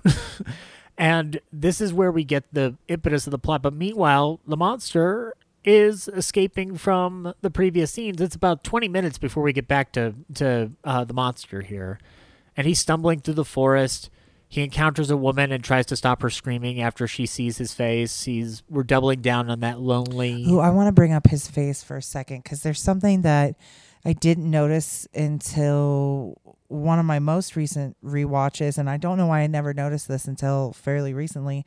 But his makeup changes throughout yes. the whole movie. There's like an evolution. That's what going back Yep. to his evolutionary performance. Like the first film and the second film have to be looked at almost as one piece. His makeup changes from that first scene to that last scene. He heals his burn scars throughout the movie. Yeah, because uh, you watch the same. We, we watched the same behind the scenes We did. documentary where Joe Dante's talking She's awkwardly. alive. yeah, is the documentary. She's alive. The one of the historians said he goes through five stages of regeneration, like four or five stages of regeneration.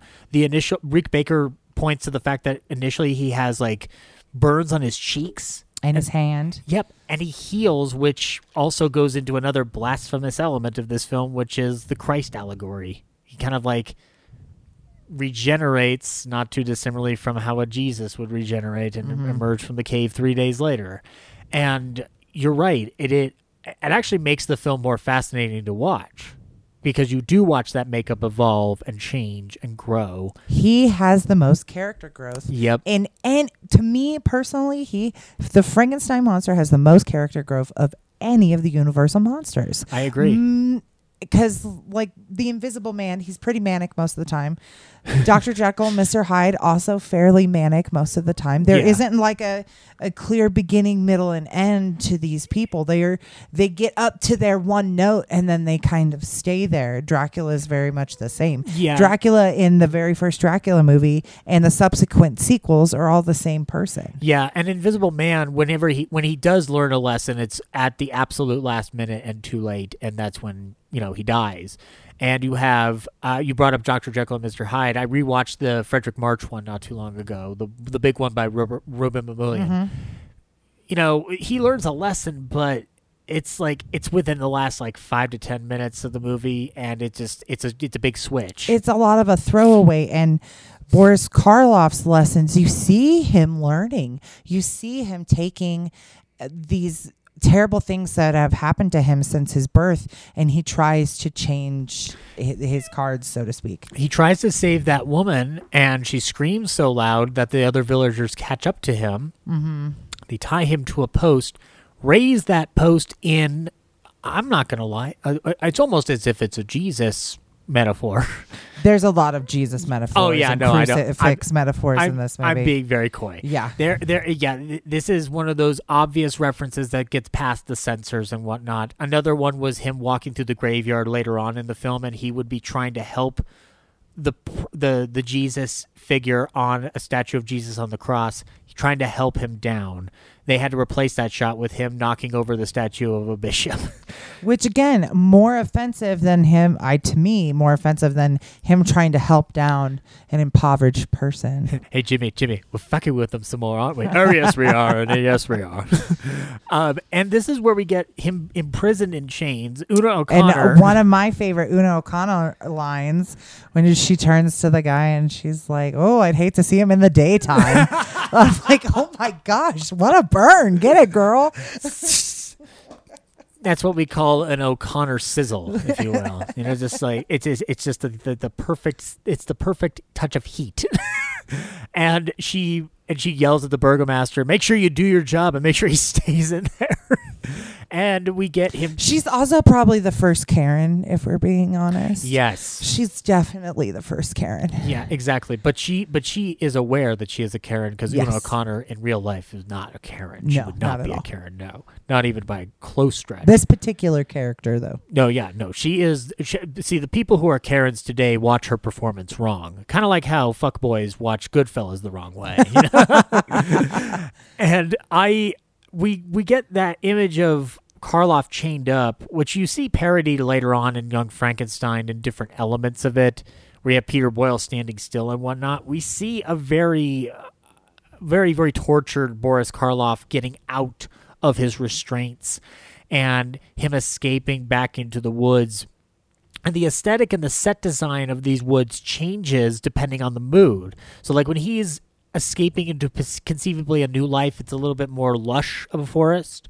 When he's having to escape later on from the hermit's cave, everything's kind of desolate. Everything feels uh, hopeless in that forest, and that's intentional design by James Whale with the art director. He was very proud of that design. Yeah, he He walked- like when it was all done, he brought Elsa Lanchester out and he was like, "Look, look at these trees. Mm. They're dead." And she was like, "Cool, dude."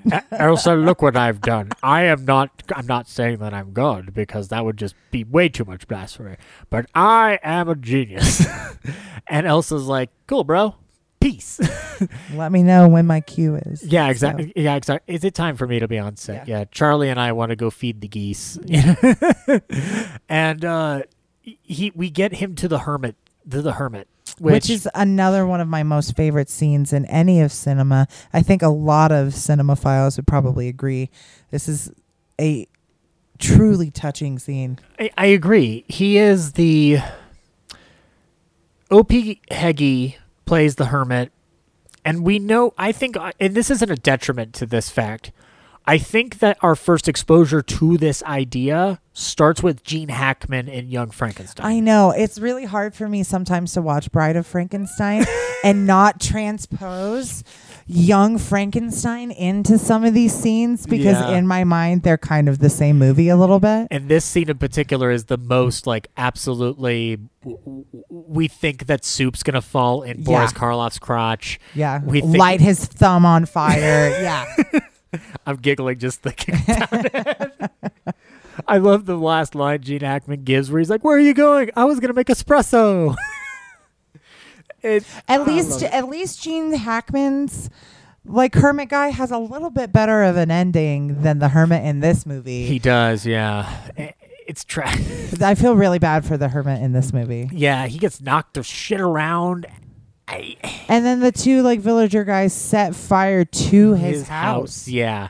At least Gene Hackman still had his place when Peter Boyle came around. Right. Yeah. Peter Boyle left. His house was still standing. He could still make espresso at the end of the day. Yeah. This other guy, he's not doing anything anymore. One thing that I will say, and this is talks about how we see things in later films down the line. Young Frankenstein is the obvious reference point for this, but Gene Hackman is kind of genuine to the OP Heggie performance because he's not doing the comedy is coming on accident. That's part of, that's because of direction. He's doing the same amount of sincerity as OP Heggie is in this. Absolutely. And Heggie's playing the violin when Frank wa- Frankenstein's monster walks in. It's uh, that's another thing. Like it's not Frankenstein, it's the monster. Um, although, are they one and the same? That's part of the duality of this novel. Oh my god! It's why it's why that Benedict Cumberbatch play from the 2010s was so innovative. Um, the uh, we get him in here and we give the monster for the first time a genuine love and care and compassion given to him. And we get the lines of it is bad to be alone, alone bad, friend good. He he he says like I know you I will I will comfort you or I will I will protect you and you will comfort me. And we have him getting him to bed and lying down and the scene fades out into the next day And we have that image of the cross burned in there. It turns into a matted effect to keep the cross in there through the dissolve. That's another allusion to the allegory where it's super quick and you miss it because the censors were worried about that too. And then we get eating soup, smoking a cigar. As I said before, we get the alone bad, friend good. Um, and the other one about fire bad. And he says, uh, uh, uh, he he says a line about good, bad, and r- there there is good fire. Like th- there is like he's trying to teach him that some things that are conceived as bad are also good, which lays further into the allegory of the monster being a sympathetic creature, which he has been this entire time, even as far back as that first one.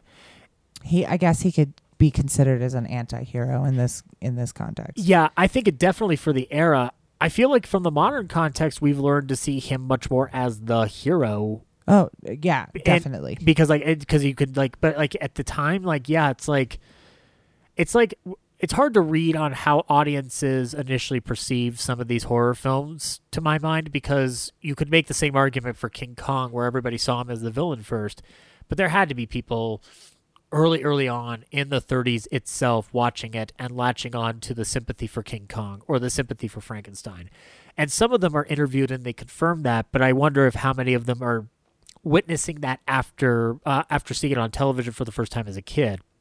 I would love to read or go back in time to a screening of Frankenstein or Bride of Frankenstein and engage the conversation with an audience member about like who's the hero of this movie. Like get a like an on the on site report because I feel like it would be mixed because it is like a Rorschach deper- determining on like what what is your ability to sympathize and empathize can you see the monster as you would see yourself? Can you see yourself in the monster? Can you relate to the monster? If you don't, it says something about your ability to be sympathetic or empathetic. If you can, it means you're a well rounded human being who understands that there's nuance and dimensions. Right. And this is something that the two villagers who interrupt the monster and the hermit's wonderful time don't understand because they only see him as a monster. And it also takes them more than a more than a couple of seconds to realize he's there. And honestly, the end of that scene is even more hard. They that scene is so deep and ha- and it's so short. yeah. It's only a couple of minutes, and their interactions are just so poignant. And Karloff, his like realization at what friendship is, Yeah. is is in about ten seconds. He's and it's really, really, really monumental for the rest of the film. We talked about theater performances not too long, like not too long in the conversation ago, like th- theatrical performances, stage performances. Stage, you're broad, you're big, you're playing to the house. On screen, you have to be intimate. You have to be able to use your face. Karloff has had enough experience in film that by the time he gets to the monster, even in the first one, he knows how to use his face in a way that I love the dialogue, but you wouldn't even need the dialogue because you see it all on his face. You see the transformation on his face. That's, and that's why I think he didn't want to have dialogue in the second one. I think the dialogue, this is a few times where the dialogue really just made the performance that much more. It Yes. didn't take away, even though that's what he thought. It never took away. It made it even more rich. Yeah, he's like, fine, I'll do it, but as long as he doesn't rap at the end of this movie, I don't think I can do Gangsta's Paradise in this grunting. um, you're you're right. He, I I see both ends of the coin for Karloff in his perspective of whether or not the monster should talk. It, it's we as an audience, you and I just already said we love it. There is a part of me that understands why Karloff wouldn't want to go down that road. Like it, it, it makes sense, but at the same time, because of the way he learns to speak as the monster, because he doesn't use his accent really. He's very much silent Bob. When he speaks, when he speaks, it is very much to the point and it's just like, let's get down to brass tacks. The sign on the back of the car says "Critters of Hollywood." You dumb fuck. I mean, alone bad, friend good. I would love a Frankenstein movie with Boris Karloff where he's in a train sequence. He throws a guy off a train, then he turns around to somebody and goes, "No ticket." Walks away. Or I got that. I love the Silent Bob analogy. Thank you for bringing Kevin Smith into this conversation because that warms I try to bring Kevin Smith into many conversations if I can. He, funnily enough, there's like there's there's allusions you can make to Kevin Smith's later career with with something like this, um, but we will talk about that at the end. Meanwhile, though, the villagers have tossed the monster out. They burn the hermit's house down, as you already said. Well, said. they don't toss the monster out. They burn the house down with the monster in it. Yeah, with the monster in and it. drag the hermit out. They don't. He doesn't even have time to grab his violin. No, yeah, know, he doesn't. Which how is he going to make a fucking living as a blind man if he doesn't have his violin? He doesn't have a house now. He doesn't have a violin. That's when he becomes a monster seeking revenge. Right. That's his John Wick journey. No. yes, my friend. The I- hermit. I guess I am. 2022. Everybody keeps asking the hermit if he's back. And yeah, I guess I'm fucking back. O.P. Heggie and Hermit Wick. I. They killed my friend Boris, and I want revenge. Just imagining the most elaborate kung fu action sequences with the hermit instead of Keanu Reeves. That's incredible. Ian McShane is still uh, i- i- integral to the story in this uh, supposed spin-off movie. and Laurence Fishburne does pop up at one point as a, as a hobo in command of a hope. God, the John Wick movies are great. They're just a video game that I never got in my actual life. Um, but yes, and as we get the monster further out, he we see him ex- we see him desecrating the grave, hiding from people searching for him. He finds his way into a crypt. He scares some kids along the way. He does, yes. Honestly, I feel like most kids would probably uh, look at the monster with curiosity more than Funny you, funny you bring that up. The little girl who played Maria in the first one. There's a story that Adam Roche tells, and it's a story that's been eh, told about in all of these. But I love the way Adam Roche does this. He describes it as Karloff in this makeup. The little girl playing Maria comes up to him, and Karloff is uh, anticipating scaring this little girl. Like she's going to be scared. And instead, the little girl playing Maria looks up at him with curiosity and just goes, "Will you ride with me to set?" Because they're going to the, ri- the to the river, and Karloff goes, "Absolutely." Over the course of a car ride, there, it's the monster and this little girl being the best of friends. It's such a beautiful sign of how the children read the monster from an early age, because when I said I was terrified by him as a kid, it was more just like eh, the confusion. Like he doesn't know what he's doing. You, You were terrified of the context. yeah, That's exactly. what kids get terrified. They get terrified of the context Yeah, or what adults are doing. If adults are scared, then the children will be scared. But if the child isn't being told to be scared, yeah, they're going to be more curious than anything else. yeah, exactly. And I think that one of the indicators uh from the first one is obviously the the the river, and one of the things that scares you is not that he throws Maria into the river, but he's he's trying to figure out how to save the situation after he throws Maria in because he has regret on his face. He doesn't understand. He he genuinely, genuinely does not know that she is not going to come back up. No, she doesn't. And- Why is she not like that flower? The flower did it. Yeah, it, it's it's heartbreaking when you think is. about it. And when he's going into this crypt, he's at his absolute loneliest. And but don't worry, he won't be lonely for long because Doctor Pretorius and two of his henchmen are. And another great scene. This scene, because who, you know what? You know what I like to do on the weekends? I like to have picnics in catacombs. He literally brings out a picnic bag. He's like, I got my sandwich, I got my wine, I got a candle. I'm ready for some me time, some self care down in the script right now. He, does now. Before that, though, he does interact with his henchmen. One of which is uh, one of which is Fritz, played by Dwight Frye. It- Dwight Frye, Dwight Frye gets brought back from the first film as a different character because James Whale liked working with him. Dwight Frye, brilliant character actor. His character in this film initially had a bigger subplot. He plays more than one character in this film. Yes. And the Carl character in particular had a backstory that was cut out of it was a subplot that was cut out of this film where he had an uncle and an aunt that he killed and then framed the monster for it. He would say the monster did it. The monster killed my uncle and aunt. I'm glad they cut it out because it I was about to say the same thing because I don't really think it does anything for the story. It's just James Whale trying to give this one particular actor more lines, Which which, is- as an actor, I appreciate if you give me more lines. Yeah. But it does nothing for the final product. Yeah, and what's more, Carl as a character is better with the with the limited things he's given to do because he feels all the more creepier that way. Especially when he's like, "You promised me a thousand crowns." Honestly, and I kind of forget that the the Igor character from the first movie dies Yeah, because he's still the creepy henchman. And I I have so much sus- suspension of disbelief at this point. I'm just like going along with the ride. Oh yeah, no, yeah. It, when they reuse actors like this so much in these mon- in the Universal monster movies, I'm not put off by it. I'm charmed by it. It's it's kind of like the views. You brought up Kevin Smith. It's like the View universe. We know Ben Affleck played another character in Mallrats, but here in Chasing Amy, he's having actual problems. You know? Right? Yeah. You just kind of go along with the fun journey of these. Like uh, Edward Van Sloan playing every single knowledgeable doctor within the first three big Universal monster Yeah. movies. He's like he's he's our uh, he's my one of my favorite unsung heroes of it because he doesn't get talked about a bunch, but he plays Van Helsing, he plays Henry's mentor in the first one, and he plays the knowledgeable doctor in the Mummy. He had this kind of niche for Universal early on. And Dwight Frye has the same thing. People want to use Dwight Frye because he's Dwight motherfucking Frye.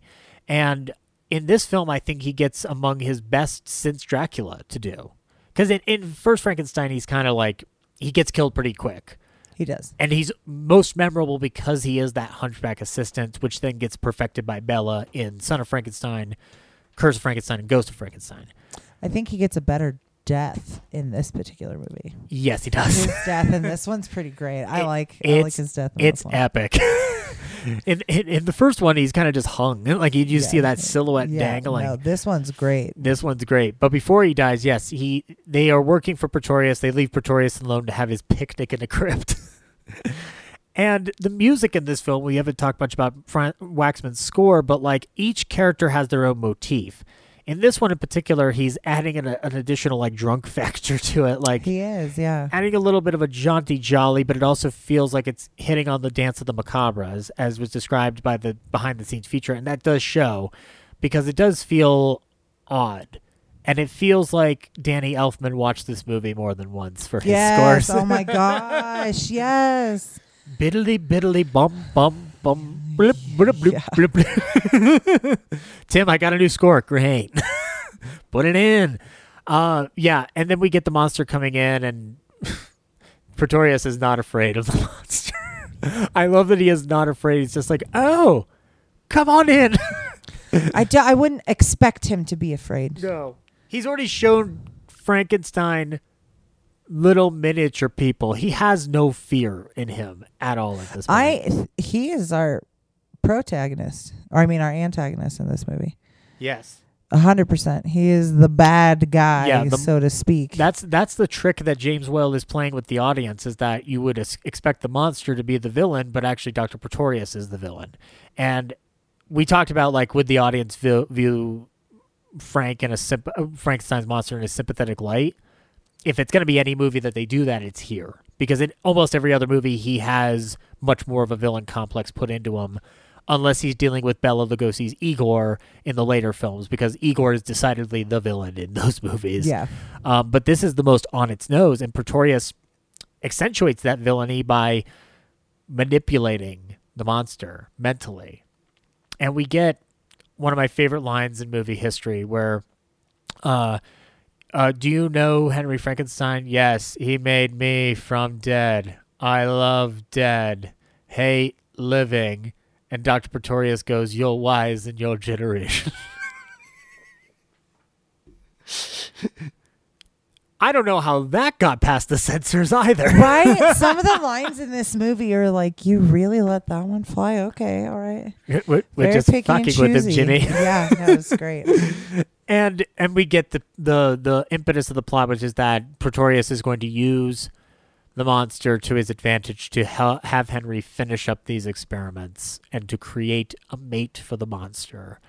And we get the exempli- exemplification of this by Pretorius coming back to Henry's home, going like, "Will you still do these experiments with me?" And Henry goes, "No, I've changed my mind because I keep wibble- wibbling." No, no. and he and he goes, "I expected this. That's why I brought in some help." And he open the door opens. Karloff comes in and he goes, "Frankenstein." You're Frankenstein. I'm the monster. Everybody gets it fucking wrong. um, and he, I love the line. He's like, "There have been developments since I came into the picture." Giving this like wink to the audience of just like you know, like, and we we All the fun, sassy, Yeah. flamboyant lines come from Pretorius. Pretorius. Like, I don't really think this movie would have the, like, quote unquote, as big of a gay element if Pretorius wasn't so, like, outwardly flamboyant. And Yeah. he is truly swishy flamboyant in this. He makes it as big as possible. And we say this with all love and respect because, and I want to clarify that because, like, it, the way we like say that word flamboyant, sometimes people take that as a detriment. I look at this always as a positive within Golden Age Hollywood because they get away with so much shit. Hitchcock does this all the time. as we were talking about earlier, I never took it as flamboyancy until adulthood. Yeah. I always took it as like campy vaudevillian acting. Yes. More than flamboyancy. It wasn't until I was told, oh, yeah, James Whale wanted to make this movie really gay that I went and I saw that. Yeah. I just took it as we're going to make this movie as big as possible. And I and there is a there's a I feel like there is a um a poignancy to Curtis Harrington's quote on how people perceive the film as a as uh, as gay uh gay lined or gay subtext. He said that like you know I think we would I think the the more appropriate term is camp and I think that is absolutely appropriate because camp is something we don't fully learn about until we're older because we have to tune into it and adapt our senses to camp. And I think that camp is a perfect way to describe this because you learn about sending something up while keeping sincere to the project. Kind of like what the Batman TV show was. It didn't it didn't stray from the sincerity of a Batman character, but it had a lot of fun with it. It had a lot of fun with it. And you know, it's the kind of campiness that I think makes somebody like John Waters enduring because he adds transgressive elements into it and creates something that is uh, something that James Whale would have watched and went, "Well, that's a little too far, John, but I really enjoyed this." I, you know what? If we could just like get a bunch of people dead and alive at a table together, Jimmy Whale and John Waters would be one hell of a table to sit at. I want that to be, you know, one of those like legend on legends Yes. series. you have John Waters talking to James Whale. I think the internet would explode. yeah. And if we can get another person from the dead in there, Divine and Boris Karloff. yes. Yes. That would be quite the table talk. Karloff, are you ready to die for art? I really have no idea what you're saying, young man, but I admire your audacity. Just as long as it doesn't include poop, I'm in. I would love to watch a re- you know how rea- people have reaction videos to do girls one cup or like anything insane on the internet. James Whale reaction video to Divine eating dog shit and pink flamingos. oh, oh my, oh. Well, that's that's original. you know, you kind of think like, how would he perceive what camp has become today? And at this time, you know, camp comes from key phrases and dialogue. You can actually see a little bit of camp being further added down the line with somebody like Peter Lorre in The Maltese Falcon because mm-hmm. the character is coded as gay of Joel Cairo, but you can't mention that out loud.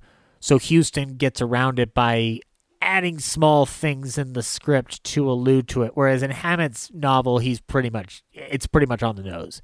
Here you have to code around it, and I think that that's camp that's appropriate for it. And Huston would do that later with Beat the Devil, which is Truman Capote writing the script. So of course, it's going to have that element to it when it's Beat the Devil, um, which will be talked about down the line because it's amazing. It's amazing that movie works. Um, but that's where we get this plot setup is that Pretorius is now going to, in order to further incentivize Henry, he's going to kidnap Elizabeth. He kidnaps Elizabeth. The monster takes her away, and uh, Pretorius goes like, Elizabeth is alive and well, but you have to finish your experiments with me before Elizabeth comes back. And we see uh, an expedited uh, or a, longer, actually a longer version of like what it takes to make a monster because we kind of get it expedited in the first Frankenstein. Here we get a little bit more detail, like how's the heart going to function? There's a little bit more struggle in this movie. We take a little bit more time. Exactly. And we learn like one heart's not going to work. We need another one. We need a fresh body. And that's when we get my favorite line. You promised a thousand crowns. Uh, well, actually, we're coming up to uh, this scene that I literally just my last rewatch when I rewatched it re- this morning. I never realized that they're implying that they go out and murder someone. Oh, really? Yes. So there's they go and the heart isn't working and Clive is like, "Oh, oh, I just I need to rest. I can't do it anymore." and he's like, "I need a young, fresh heart." And uh Pretorius and Fritz go out. Well, he's not Fritz in this one. No, he's uh he's He's, he's uh, uh, Carl. Yeah, Carl in yeah. this one. And they go out and they Carl starts telling the doctor about where they get this heart and that it's it was some lady and blah blah blah. He gets cut off by Dr. Pretorius and he's like, No, no, no, no, we don't need to discuss that now. Yeah. I'm like, Oh dang. They just went out and murdered somebody. So let me ask you a question because I actually just watched this at Film Club today before we came to our discussion. Have you seen the movie The Body Snatcher with Boris Karloff? Not in a really long time, but the answer is yes. Okay, so like I was, I, it's fine. I'll refresh you with because the sequence where Carl goes out to find the girl, that scene ends up getting perfected by Lewton and Bo- Robert Wise in the Body Snatcher when Karloff goes after the woman who's walking down the tunnel, and then you hear her singing suddenly stop because her voice stops, and I- love the body snatcher element of movies sometimes because it's it's it's one of those things that still terrifies me. The idea that you're just picked off off the street for medical science, like it's it's creepy, and it's funny because Mary Gordon, who's in this movie as Hans's wife, she ends up meeting Boris Karloff later on as uh, as the as the elderly woman whose son has been whose son is dead and his body gets exhumed by Boris Karloff's character in The Body Snatcher. Mary Gordon also the original Mrs. Hudson from the Sherlock Holmes series. So quite a legend just wrapped up in that one character that didn't get a name. she didn't get a name. Hans's wife, also Mrs. Hudson. Hans, Hans. We could just call her Mrs. Hudson. she died before she could assist Sherlock Holmes and Watson.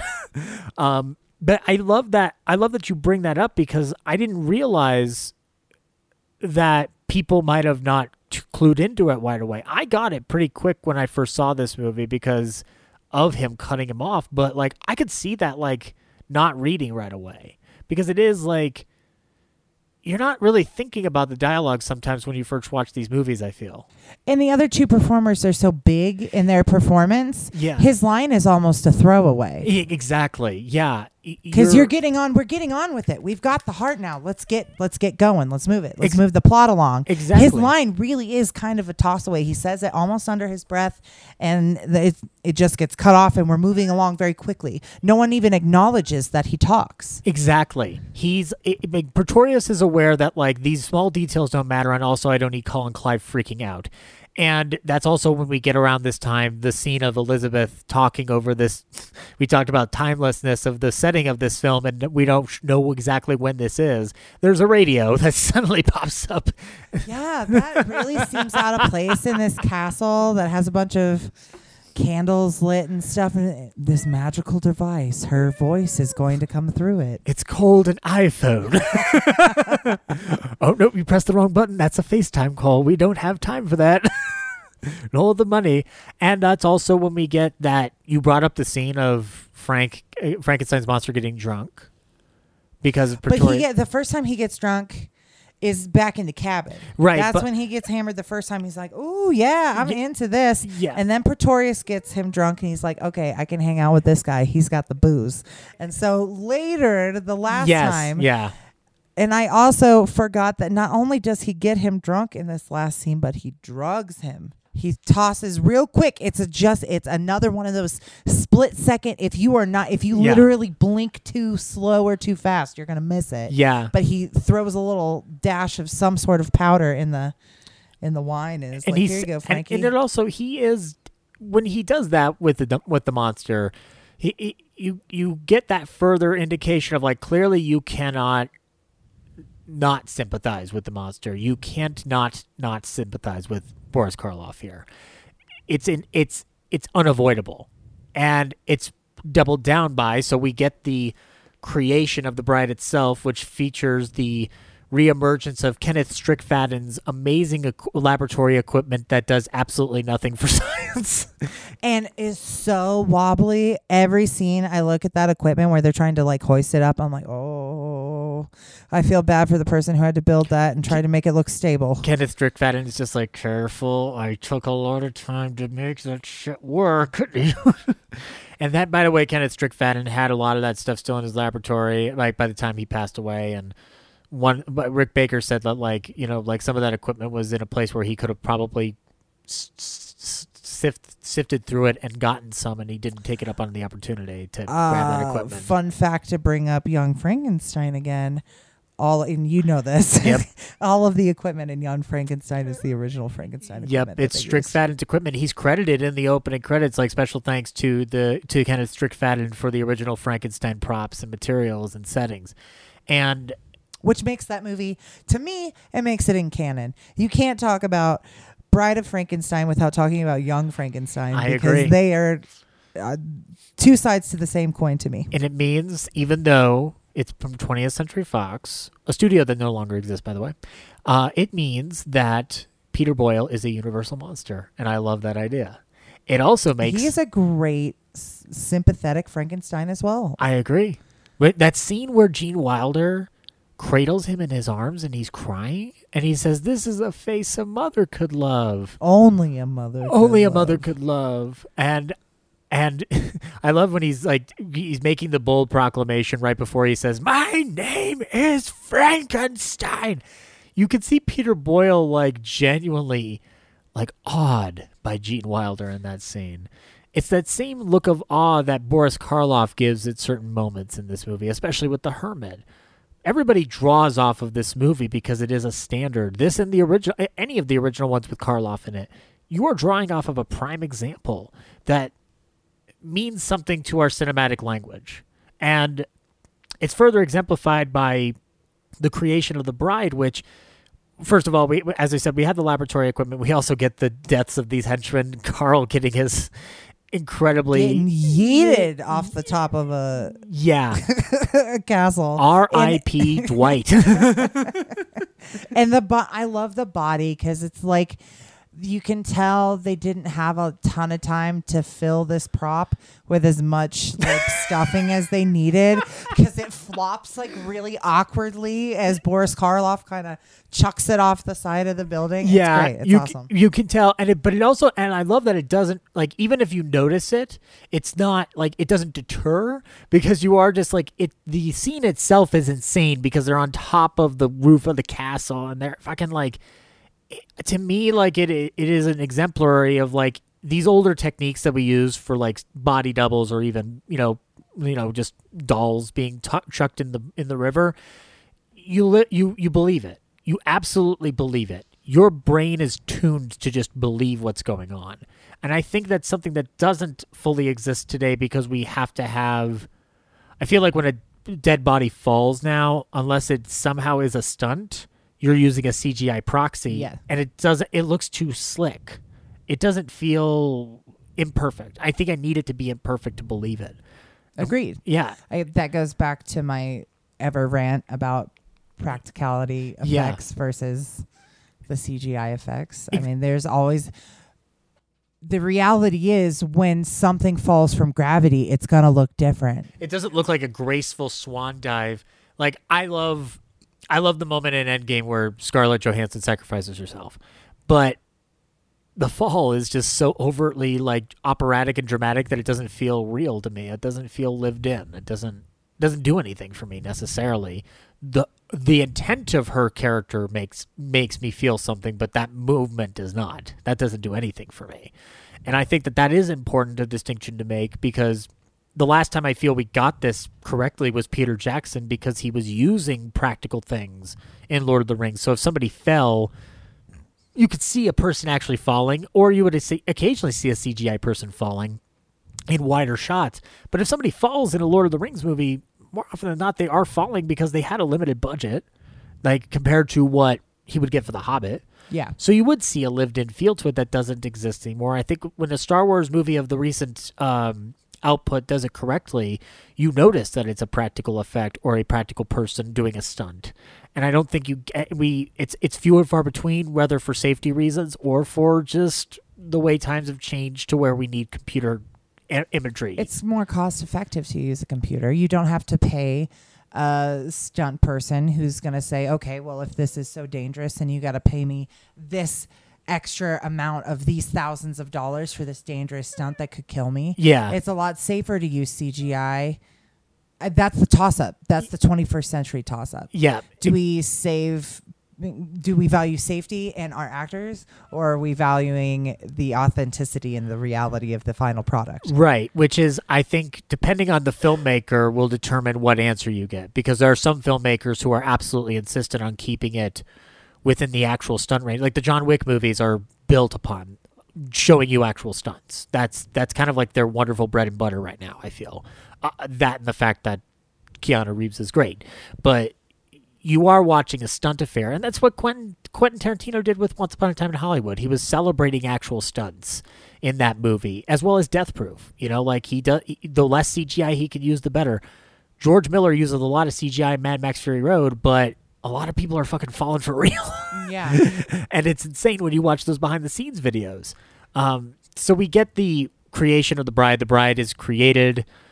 We unwrap those bandages on her eyes first. We get this pier- her piercing eyes, Elsa Lanchester's piercing eyes, and we get Henry Frankenstein sa- says part of his catchphrase, "She's alive, alive." I love the scene in Gods and Monsters where they're doing like the behind the scene of this moment.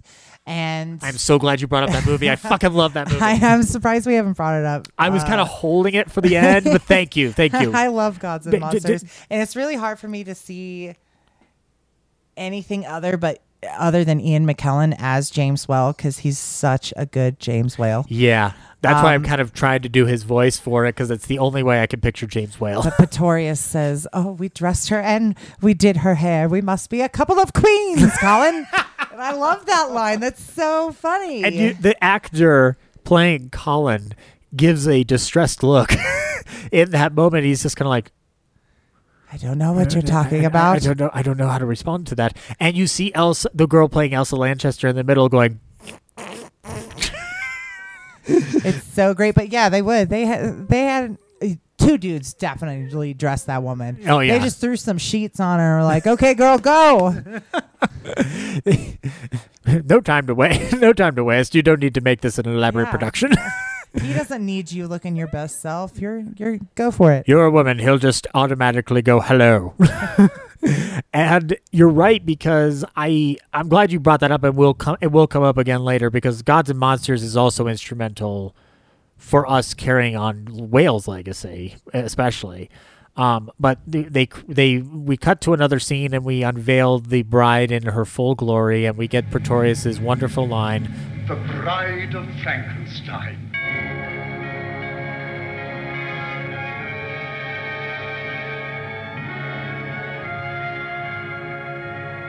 And there's a big. He gives a very like elaborate swish of his arm, a very grand "here she is" sort of gesture. Here she they're all getting is.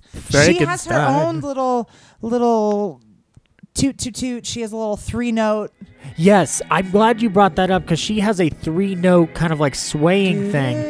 It's very. It's so out of place from any other of because like you said earlier every one of the characters kind of has their own sort of like theme music within the movie Yeah. it all has kind of the same tone to it Yeah. this tone is completely different Yeah. it's very bright and open and light and airy and a completely different almost optimistic tone I was going to say elegant too. else. It's yeah elegance because like and you hear small intonations of this when Frankenstein is hearing about the prospect of a mate too.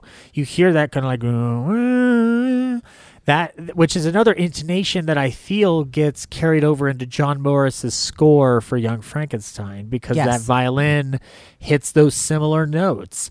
And also consequently as she is a 3 note, the monster has this 4 note uh, indicator that falls in line with the grunts, and so it kind of like it, it, it's it, it's it's to exemplify his brute force a little bit. I guess it's like Franz Waxman is doing similar to what Max Steiner does for King Kong. Uh, this is not a denigrating term to me. Mickey Mousing yeah he is he is playing along to the image and the reason why i don't find it denigrating is because this is an one this is for the time this is a good indicator to emotionally involve you in the score and in the characters but also if you listen to the score of this movie on a record which is now from waxworks it's a beautiful thing to listen to on its own you don't even need the movie in certain respects you could you just listen to that music and you could play the film in your head yeah it's it's gorgeous.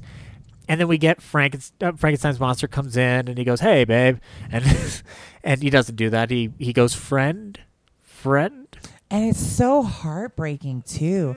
It's very sad because he doesn't even you can tell he does it's not about sexuality. It's not No, about it's that about at all. friendship. It's literally about companionship and not being alone in this world. And I think that's why above any other monster, Frankenstein is on another level because at the end of the day, he's looking for a friend. He's Yeah. just looking for someone to go through this life with Yeah, and everybody else is like out for their own personal gains and he just wants to be able to be like happy and He- survive he does, and it's exemplified by the fact that she, the way she reacts with a loud Elsa Lanchester scream, and he even tries again to reach out to her by by touching her hand, sitting next to her first. Consent Yes, he did not ask for consent He did not. i want to make a note on her makeup in this moment Okay. because i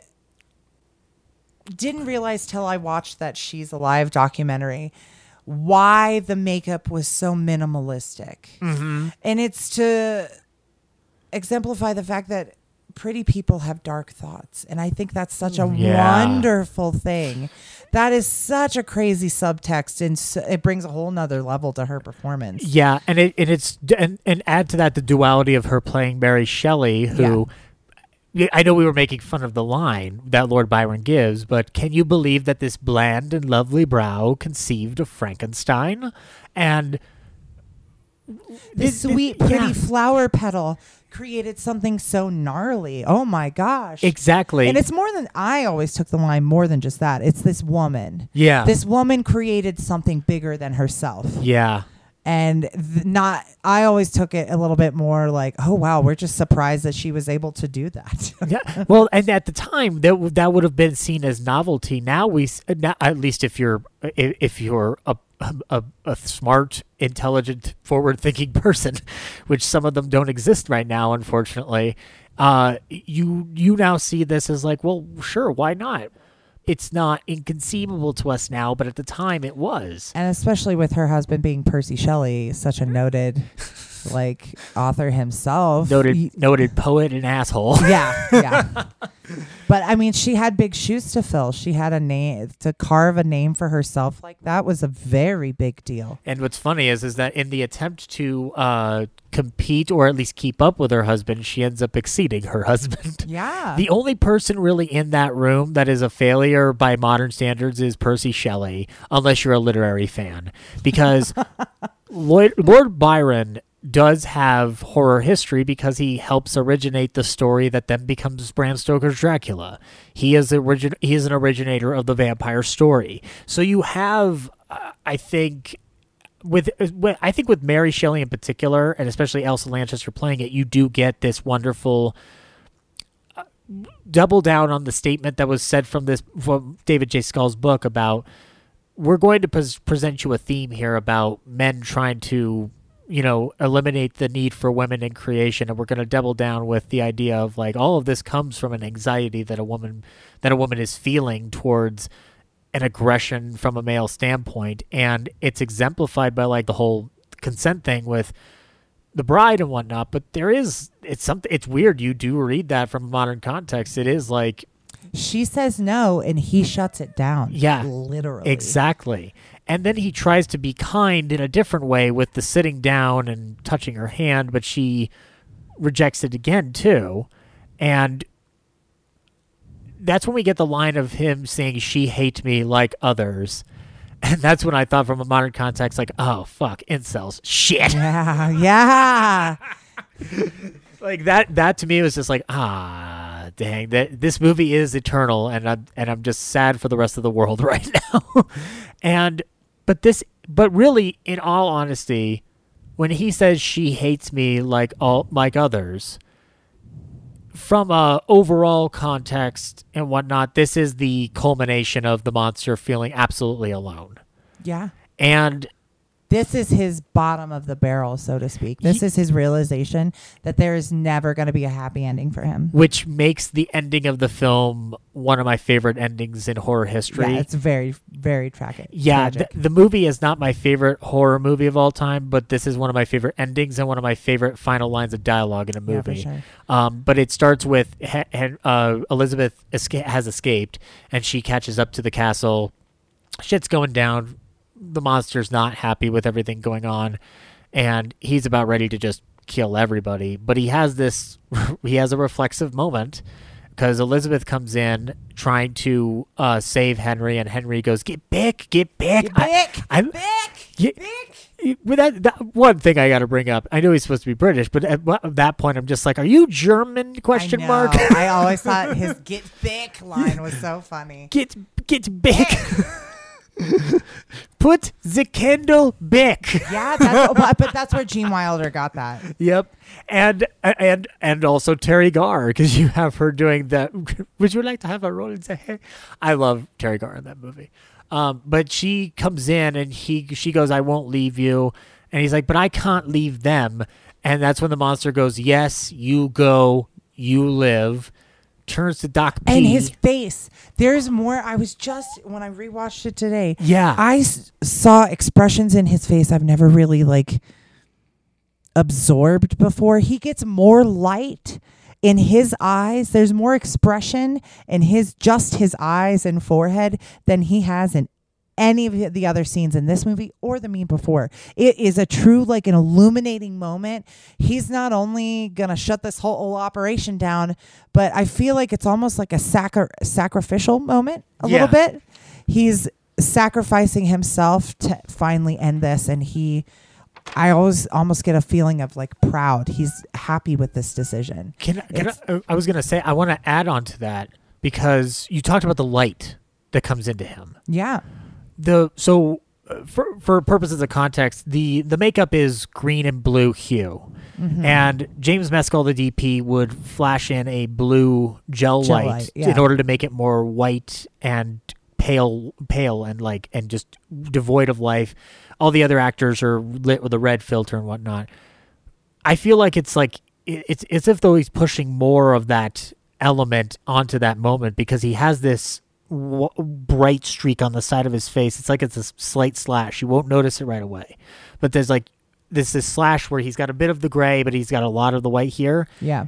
And you add to that when he's like he's longing. He's like or Yeah. he's like he th- there's like regret. I don't know if that's the correct emotion that I get out of it, but like it's he's learned something. I it's it's I'm trying to figure out the facial express the best way to describe that facial expression, but it's just like I- know what I have to do. You've got to yeah, leave me. It's a you it's know? a knowing. Yeah. He's it's a realization of knowing. yeah. It's the extroverted. He understands his purpose. Yes, it's like the extroverted version of Obi Wan Kenobi looking at Mark Hamill and then putting up the lightsaber before Darth Vader. Yes, tossed it. absolutely. Yeah, and that's when he turns to Doc P and Elsa Lanchester and says my favorite line: "You stay, we belong dead." We belong dead. And that's what the one thing that the editing has not.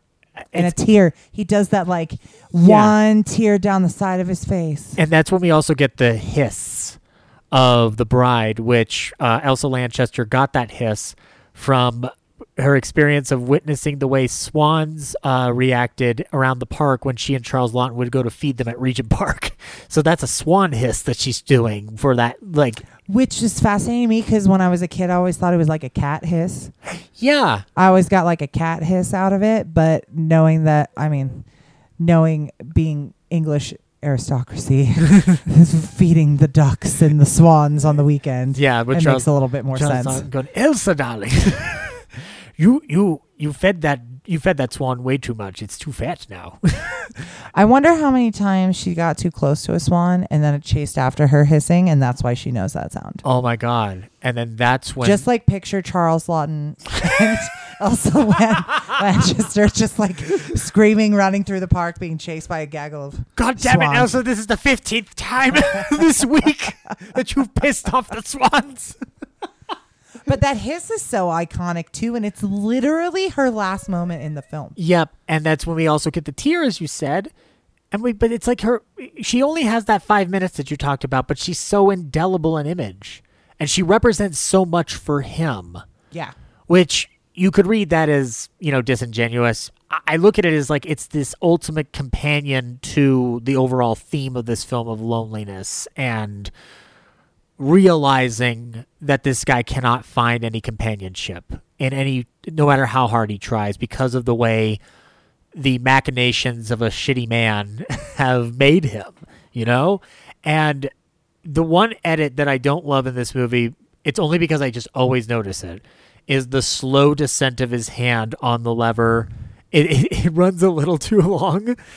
I don't care about it either way. It's without it, I don't feel like I've witnessed Bride of Frankenstein Yeah. it's like one of those imperfections where I'm like, if I don't have this shot, I don't have the movie because it's so burned in my head that image, and the monster just says like, "Fuck it, ladies and gentlemen, blow up this castle." Yeah. And the final shot is Elizabeth and Henry have escaped uh, to conceivably live a happily ever after. The end. We get uh, a good. It's really abrupt. It's basically blow shit up and then credits. yeah. It, he- James Whale's just like, look, I want to go home. Yeah, yeah. We don't this is a good enough ending. I want to make Showboat next, if you don't mind. Something different. And we get a good cast is worth repeating, uh, which is a thing I that love that. I love it too. I wish more directors would use it, but I I- I've heard some people say that like that's that's disingenuous or that's egotistical. You should never do that. I'm like, no, it's fucking fun. What are you talking Yeah. about? Like, be proud of your cast. Number one. Number two, using that phrase is super fun. It's super cool. You're honoring the talent. Exactly.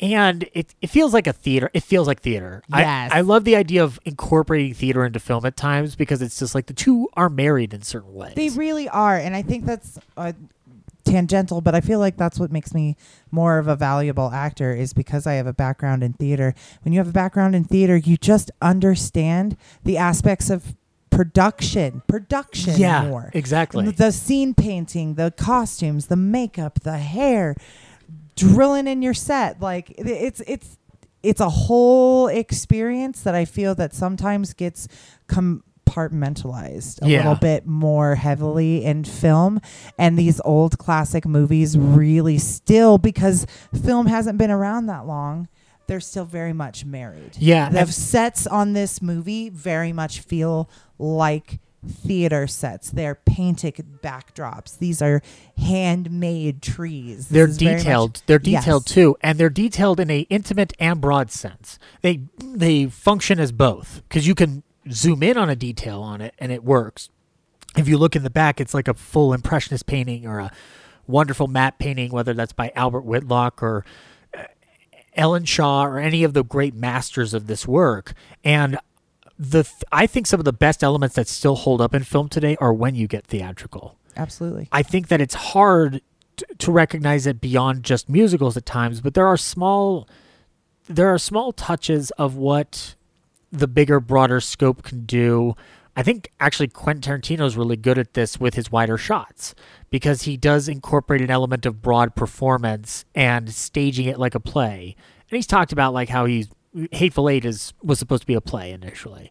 There are moments in that film that feel like that, and the background feels as detailed as a stage set. And he writes dialogue like he was writing for a play yeah, he's because in plays you don't get the visual as close you don't get to zoom in in place so you have to tell everything you have Yeah. to say it all and he's very known for his long-winded expositions which is way more akin to a play than it ever would be in a film Exactly. And also, you brought up Kevin Smith.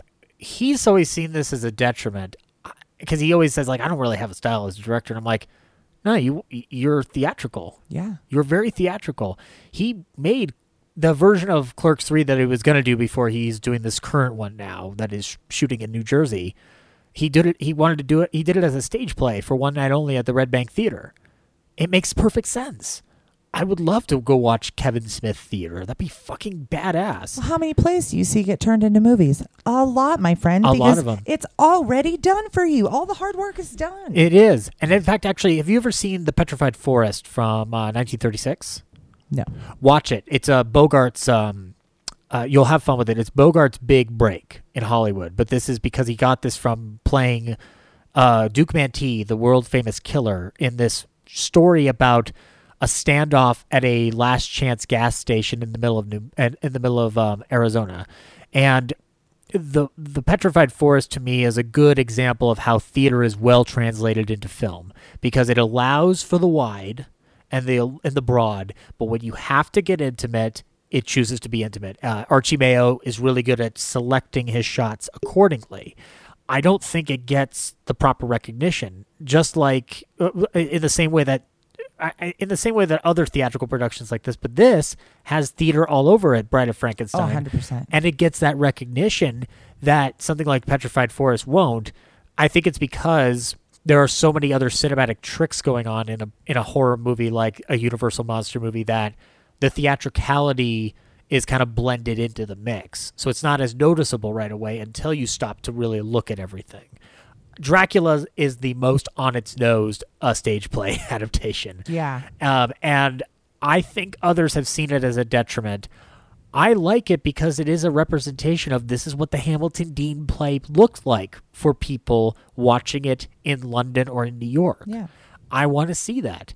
I also don't care because Tod Browning's learning the sound technique. He's been working in silence for so long. He has to learn a new trick. He perfects it in the Devil Doll, guys.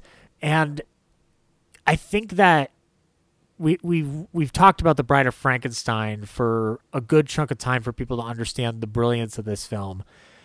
Now the question is, how was this received at its time? Well, first of all, remember when we talked about the code, Yeah. the production code? Um, the film was challenged in several state censorships, not the least of which was the state of Ohio, um, and the the code seal of approval came before those objections by the Ohio censors. Censors in England and China objected to the scene in which the monster gazes longingly upon the unanimated body of the bride, citing concerns that it looked like necrophilia. I mean, yeah, But, uh, but who but cares? he's dead. Yeah. He's dead. He's a reanimated corpse. Why does it matter? it doesn't. it's, it's it's people. Censorship is bullshit. It is down with censorship. By the way, everybody out there, watch the movie Censor. Uh, that came out not too long ago. Very, very good, efficient movie about the dangers of censorship and who the real monsters are. Um, and the Universal Pictures voluntarily withdrew this film from Sweden because of extensive cuts demanded. And this film was rejected by Trinidad, Palestine, and Hungary. So they didn't even get this film for years. Um, and Japanese censors objected to the scene where Pretorius chases his miniature Henry VIII with tweezers, asserting that it constituted making a fool out of a king. And at the time, Jap- Japan was under the Emperor Hirohito, so they were touchy about that stuff. Um, this is also prior to obviously World War II kicking off anyway, so Japan's in a different state of mind attacking China. You know, it comes with a lot of context in that in that sense. Yeah. But this film was profitable for Universal. Um, a report from 1943 showed that the film had earned two million dollars, which would be 29.9 million today's dollars, uh, for the studio, at a profit of about 950 thousand dollars. Now, it is a hit, but Universal receives this hit. That's not enough for them. Be- Oh, hits are different. yeah, oh yeah, it's a little bit when we think of a hit, we think of like a billion dollars. yeah, earth-shattering numbers. This is a little Now, what would if I, if I were to tell you that the reason that they didn't consider this a hit was because they were in bigger trouble? Would you not be surprised? no because most until like the 60s and 70s most movie studios were hanging on by a thread. It was Universal, especially because at the same time that this was being uh, released, Universal was mounting its big production of Showboat, a sound remake of its prior success with Showboat, which would be directed by James Whale. This is a movie that I recommend people check out, with the caveat that you see Irene Dunne in full on blackface and it is disturbing as shit. But you also get Paul Robeson singing singing Old Man River, which is his signature song, and Paul Robeson has a great deal It's of history. It's the only song anyone knows from that musical. Let's just be honest. Yeah, it is because Paul Robeson's a fucking Yeah. badass. Um, and but this production was so expensive and recalled all the resources of Universal that Universal had to go to a private set of investors that basically put the caveat that like if you don't make this money this movie with the money that we're giving you on time on time is the key we reserve the right to buy the studio from you without objection they did not get the movie finished in time of the deadline, so the Laemmles had to sell their studio for a paltry $5.5 million as a result of Showboat. If Frankenstein, Bride of Frankenstein had been a bigger success along with every other film coming out of their coffer, they would have had better means to fund Showboat and not rely on the outside buyers that would eventually purchase the studio from the Laemmles, who started the studio and we're building that legacy off of what would become Universal City for all of us. And I think that it's still a testament to the fact that this movie is a hit, that people responded to it audience wise en masse. The critics' films, um,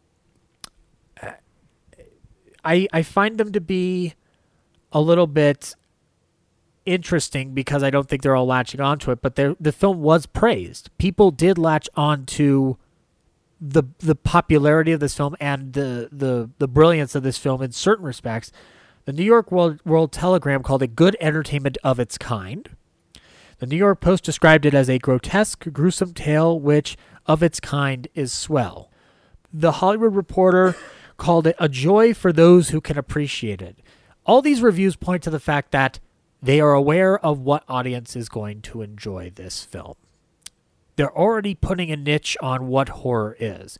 Horror films, as they ex- as they've extended for the most part of their longevity on this earth, have always been understood, whether fortunately or unfortunately, to be for their audience.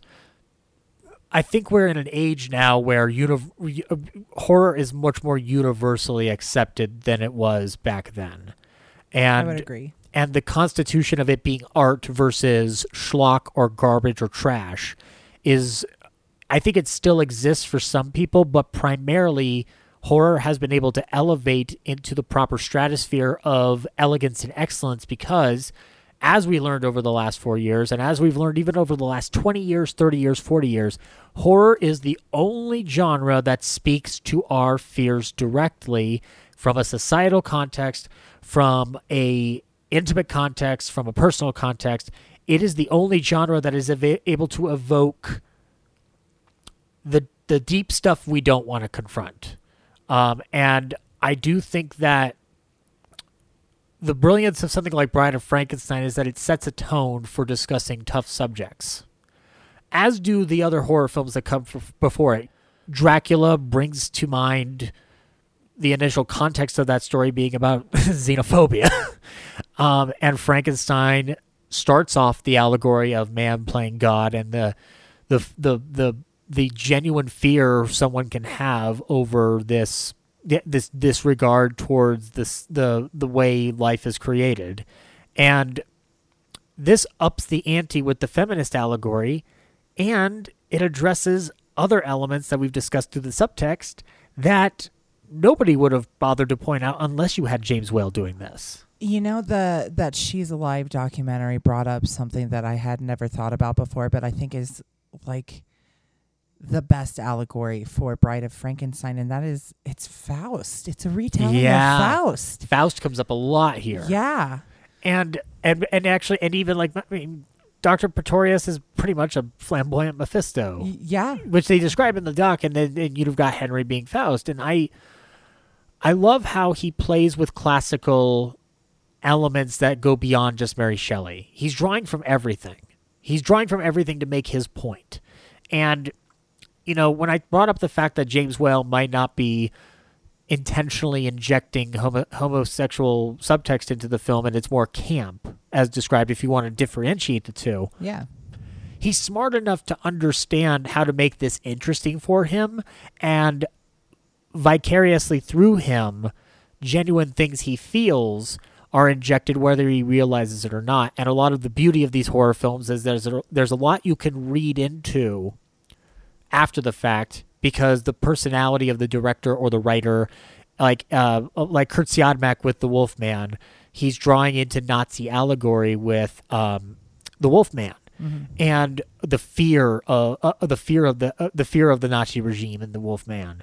And here Whale is touching into this this idea of womb envy that extends into subtext of a homosexual nature and also the feminist nature that we discuss that I think I'm glad that it went under the radar for a lot of people so that the film could continue to grow and ex- and inspire. Well, I think that, and I had a discussion with a fellow filmmaker recently. Audiences are smarter.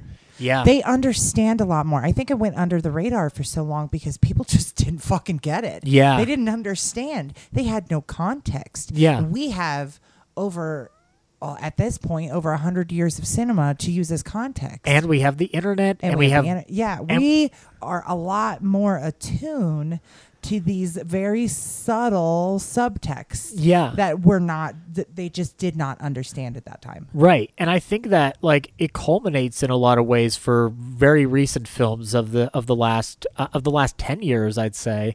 Um you know, uh, Ari Aster's been very good with this with Midsommar and Hereditary. That is a great Midsommar. is Yeah. an incredible movie. It is an incredible film that does a great job of layering in this at it at its broadest sense a breakup movie into this strange occult uh, occult situation in the middle of in the middle of the Netherlands like that. I think he plays with imagery the same way James Wales does in certain respects. He uses a lot of elegance to ex- instill that fear. Um, and Jordan Peele from an obvious point has drawn into how to underlay themes. In the case of Get Out it's microaggression and racism. And I'm very excited to go see Candyman. I already have a group of people I'm going with. very, very, very excited to see a new because I've seen the trailer. The trailer. This is going to be a new take on this story. I have been avoiding a trailer since that first teaser because friend. my my uh, my friend told me that the new trailer shows a lot that convinced him, and I'm like, that tells me I don't want to watch that trailer. I want to There go is and a lot. They basically do Candyman's new backstory in the trailer. Oh shit! Okay. He has a completely new backstory that has nothing to do with the first oh, movies. okay. But it's way more. I'm not going to spoil it for you. It's a lot more topical to what we have. I'm trying to phrase this so I don't spoil it. It's going to be a lot more topical to what's going on in society today Okay. than the movies in the 80s were. I the gotcha. 80s were very much like here's a cool backstory that kind of sort of makes sense but not really. Uh, let's get into the slasher movie. Yeah, it's the, that 80s and 90s. Like the one thing that the first Candyman does is draw into the uh, into the sufferings of poverty in in these different ghetto areas. And we're doubling down on that on this one. oh, okay. Because it was much more about the, the the backstory in the original movies. There's like the slave and falls in love with the master's daughter, blah blah blah. Yeah. that is not what's happening Oh, in this movie. I my gotcha. Say no more, my friend. Yeah, no, it's gonna be good. Yep. I'm very excited. but But yeah, Jordan Peele. yeah, Jordan Peele, and then I would also I, I'd also say that uh, I would say that Leigh Whannell tapped into it with his remake of The Invisible Man. Subtext, uh, subtext of of the well, I mean, I, I, to put it bluntly, the bullshit women go through being stalked by men, or Yeah. that that that survivor mental that survivor element um, that I think he doubles into. He, I think Leigh Whannell found a way with the Invisible Man, in the same way that James found James Whale found out with the Frankenstein movies of how to tell a more unique story than what was on the initial page, and with the Bride of Frankenstein, Whale takes the elements of that per- portion of the novel and expands on them in his own way. Just as Leigh Whannell takes the idea of an invisible man and the Griffin character, brings it up to date, but also tells a story that's much more prevalent than a mad scientist wanting world domination, which is much more in keeping with when that first film was released, that was on people's minds. Now, what's on people's minds is the struggle that women go through. As far as Bride of Frankenstein is concerned, this is cemented as a horror classic for many people. At the time of its release, it was only nominated for one Academy Award for sound recording for Gilbert Kurland, did not win. Um, but this film has never needed an Academy Award because it's a classic. It's a classic by all standards of horror fans and general cinema fans. Even non horror fans love this movie. Um, as far as the fates of the rest of the actors and principals involved in this film, these can be discussed at a later time. But I think James Whale deserves the uh, the ending to his story here, even though he will return many times on this show. James Whale's career after Bride of Frankenstein stems into the showboat disaster, which means that when Universal gets new ownership, he is not treated like the star director that he was at the studio at this time. I mean, he had autonomy. He was ba- he had the sweetest gig in the world. He had no one to tell him what to do. Yep. He got all the money he essentially wanted.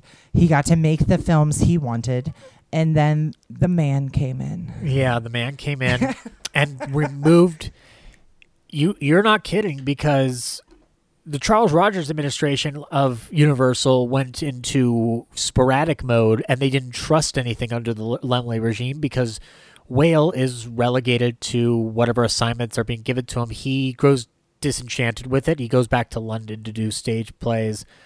He had a partner at this time, David Lewis, who he was with until 1952. At around 1952, he returns to Los Angeles where he spends his remaining years. Um, crippled by strokes and a debilitating health overall, he was always pegged as the horror director that he wanted to avoid. He wanted to be a director of all kinds. That didn't happen for him. Um, on May 29th, 1957, a note was left at James Whale's house. To all I love, do not grieve for me. My nerves are all shot, and for the last year I have been in agony day and night, except when I sleep with sleeping pills. And any peace I have by day is when I am drugged by pills. I have a wonderful I have had a wonderful life, but it is over, and my nerves get worse, and I am afraid that they will take me away. So please forgive me, all those I love, and may God forgive me too. But I cannot bear the agony, and it is best for everyone this way. The future is just old age and illness and pain. Goodbye, and thank you for all your love. I must have peace, and this is the only way. Jimmy. James Whale was found in the in his swimming pool floating, dead by suicide at um, in a very tragic way for a director who had such life in him.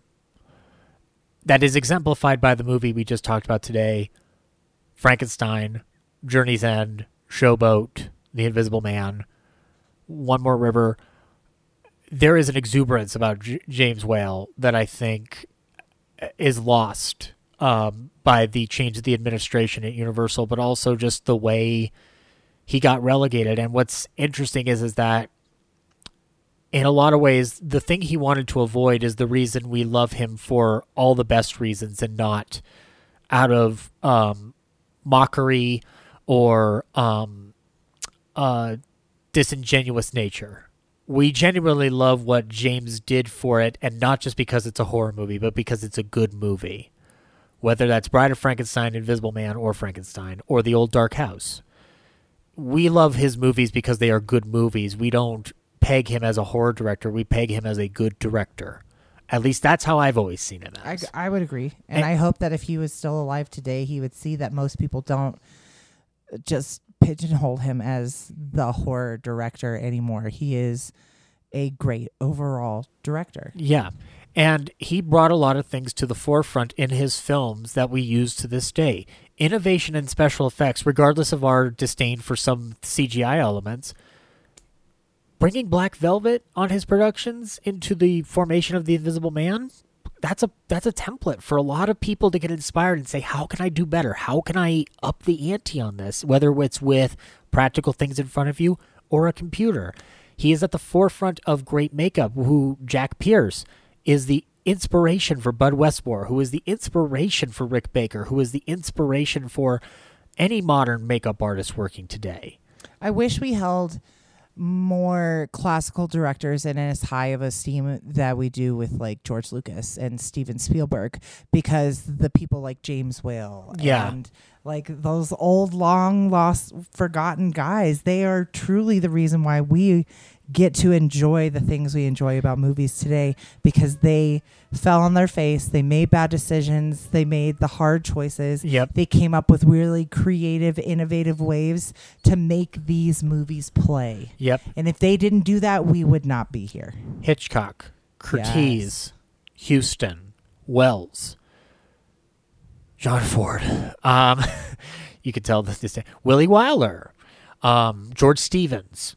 Um, I've mentioned a lot of top tier ones, but also Robert Florey directed the first Marx Brothers movie, something that has definitely inspired comedy.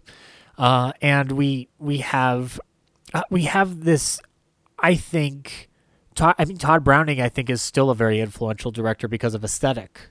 Yeah. Um, with his silent films or his, his talking movies films. have a very specific tone to them and it's very i think it's a little bit harder to achieve tone specifically in a black and white movie because you don't have color to play with no, but you have mood and you have expressionism at your at your at your feet. and he has a very unique tone to his movies I agree. Freaks and Dracula run are actually a good double bill for that reason because the tone is very similar. There's something unsettling in the air, very on its nose, but you can't always pinpoint it. Whether that's Lugosi's charm or the code of the freaks itself, like there's something amiss. yeah And James Wales has a tone of, I think, humanity in his films, whether that's for the absolute bizarre, like in The Old Dark House, or the compassion one can feel in The Bride of Frankenstein. Um, and the thing that's wonderful about you saying that we don't recognize the directors of, of the past and whatnot, I will only push back in the sense that I think, thankfully, because these films have become a little bit more readily available, whether through streaming or Blu ray, people are starting to take notice. I think it is sort of in our niche area so far, but I think there's. I'm optimistic that there's room for people younger than us to be enthralled by these directors the way some of our contemporaries were enthralled by Spielberg or Scorsese or Lucas. And I that, that gives me hope. And the good news is that director Bill Condon, who I love to death, made a movie that you alluded to not too long uh, not too long ago in the conversation 1998's gods and monsters Yeah. an academy award winning film with uh, ian mckellen playing james whale in a very compassionate portrayal um, in a fictionalized story about the relationship and friendship he um, uh, develops with his gardener, played by Brendan Fraser. Which, by the way, if you don't think Brendan, if you're wondering why Brendan Fraser is getting a resurgence right now, there's a couple reasons for it. But the one big one that I always take away from is he's always been fucking talented. He's an incredible. This is, movie is everything you love about Brendan Fraser and why I think his his personal story is very tragic. Yeah. and he did not get the career d- that he deserved. He didn't. Like he's way more than George of the Jungle. like He's way he more- does an incredible performance in this movie, He- which I do. I want to say that I feel like this. That I'm glad we brought this movie up again because, and we were talking about James Wells, the end of his life. It, this particular movie wraps up in such a nice, pretty bow, and I wish that it didn't. Yeah. It is very fictional. There's really not much real life in this movie, but it's still a great movie and to me in canon. I wish they would have gone a little bit more true to life than the fictional sort of happy ending that we get to that movie. Yeah, Gods and Monsters to me always feels like it's capturing the reality of the spirit of James Yeah. Whale. it's an homage for sure. it's an homage. It does a lot of real things really good, especially the suicide scene, which is you know, it's I, I don't find revelry in that scene. yeah. but I am. There's a tragic feeling that that overwhelms me when I watch that scene because you are you're seeing Lynn Redgrave uh, freaking out, poor Mister Jimmy, poor Mister Jimmy, and you have you have Clayton Boone, the gardener, really not sure how to process it, but he is aware that like okay, we've got to we've got to get we've got to get him into this position here. We can't have it look like you put him in there. You've got to look like you found him. Like it, it's again, it's not true to life, but it is like one of those things that's just like it's interesting to see how Bill Condon unfolds this story that's conceived by Christopher Bram of the idea of what happens to the father of Frankenstein. The, I I love love love love uh, the final moment of that movie where he's showing the movie to his kid, and he takes out the trash and he's he's come full circle into this sense of normalcy, but there's something that he felt a connection with and a kinship, and he himself. They make a lot of allusions to the monster and the creator in this, and I love the shot of Brendan Fraser in the rain doing the Frankenstein walk. Yeah. I think it's like it, the movie deals with tough issues. And James Whale doesn't always come off as the greatest person from a modern context in that movie. But there is something about the way Ian McKellen plays it that uh, there is so much like sympathy for this man who is alone. And he himself has become the monster that he himself created in a lot of respects. But there's also this element of him being the creator and trying to tussle with those two ideas in the air at once. Condon's a great filmmaker, Breaking Dawn aside. uh, I just, he needed money. That's fine. But I feel like everybody who did those movies needed money. David Slade needed money. Of course he everybody did. Everybody needed money. um, and but yeah, it's a movie that you could find pretty accessibly, and I think it's a good double feature with Bride of Frankenstein. It is currently on a number of streaming sites. We just watched it on HBO Plus the other night. That's good. Yeah. Um, I actually I splurged and got. I have the DVD ver- copy, but I found out they put it on Blu-ray finally, and I splurged needlessly to Lionsgate and got a Blu-ray copy of that movie without special features, sadly, because the DVD has wonderful special feature uh, of the making of the movie. Um, but yes, that I think the legacy ultimately that we could take away from this, Aaron, is. I mean, as we begin this discussion of Universal monsters, clearly this is more than just people in makeup walking around and scaring us. Absolutely. I think that there's lessons to still be learned from these movies. Bride of Frankenstein, I think, has the most on its nose lessons about the human condition, um, and speaks to, as we already discussed, those feminist themes and allegories, and also how one deals with camp humor and homosexual subtext contained within a, mo- a movie. This movie has the audacity to address religion. It does a lot. In the span of 75 minutes, a lot is said. An incredible amount is accomplished in a very short time frame. Yeah. The- the- it's a good study on how you don't need a three-hour movie to get a, a very effective story told. I have been teaching a summer camp for kids this year, and they did a short movie, and everyone wants to have their big three, four-hour Zack Snyder epics, and you don't need it. Nope, you don't. You don't need it. Nope. I love The Irishman, but you don't need three and a half hours. I still What love did, that what did you get at the end of that three and a half hours? Could a huge chunk of that been cut out, condensed, and the information still been the same? Absolutely. I watched that movie. I agree. That movie was too long. I agree. Objectively, yes. Now that being said, since I am a Scorsese fan, I do just like sitting in three and a half hours of him just going like, "Yeah, Netflix gave me all this money, so I'm just gonna do this." But like, but that's a separate part of my brain from like the, from the overall context of what you're talking about. Yes, you you can get so much done in so little time. Like that's why I like Godzilla versus Kong. An hour and forty five minutes, it gets right to the point. There's one bad subplot in that movie, and that's it. Um, and unfortunately, it's Millie Bobby Brown's storyline. I don't like that storyline in the movie, but uh, I think that's all to say that as we continue talking about these monster movies, we're going to find that there's so much more than what seems on the surface for people.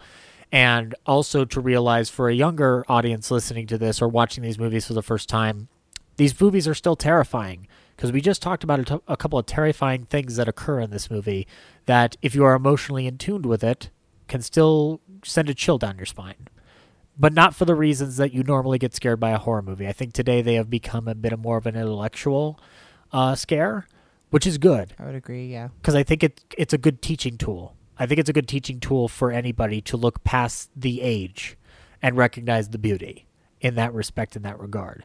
And on that note, Aaron, thank you for sitting down with me to talk about the Bride of Frankenstein.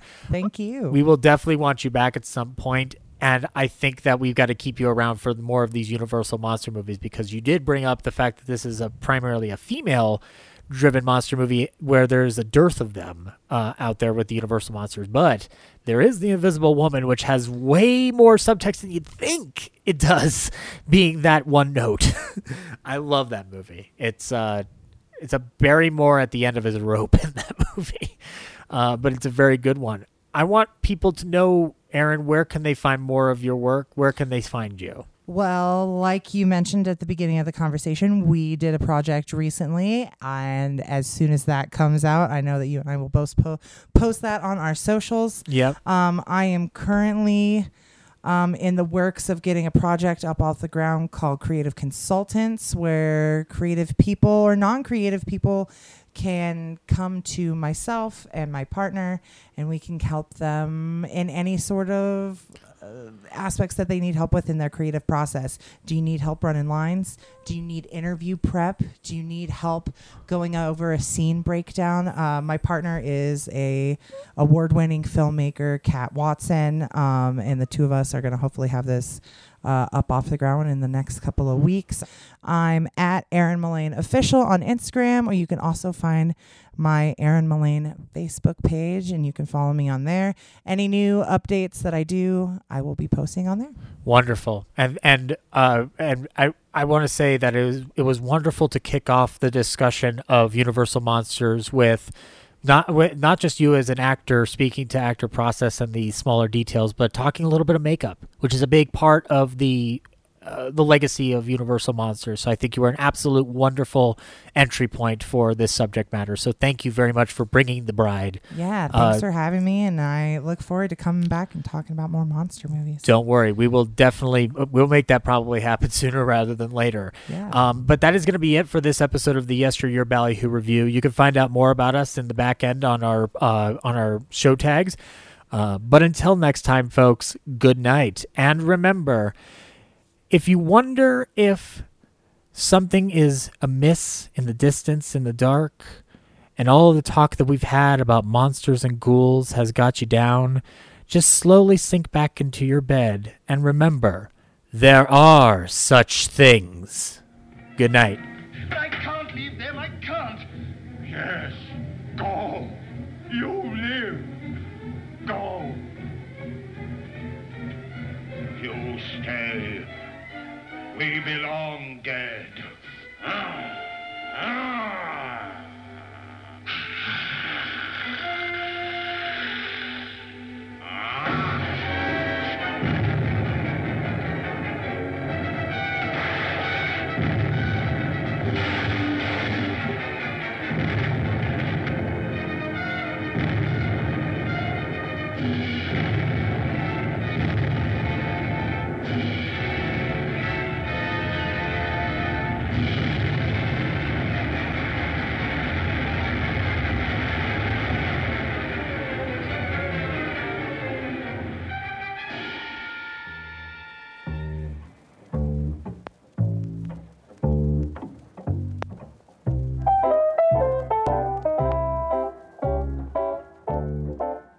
This concludes tonight's episode of Yesteryear Ballyhoo Review. Remember, you can follow us on Twitter at Ballyhoo Review and on Instagram at Ballyhoo Review Pod.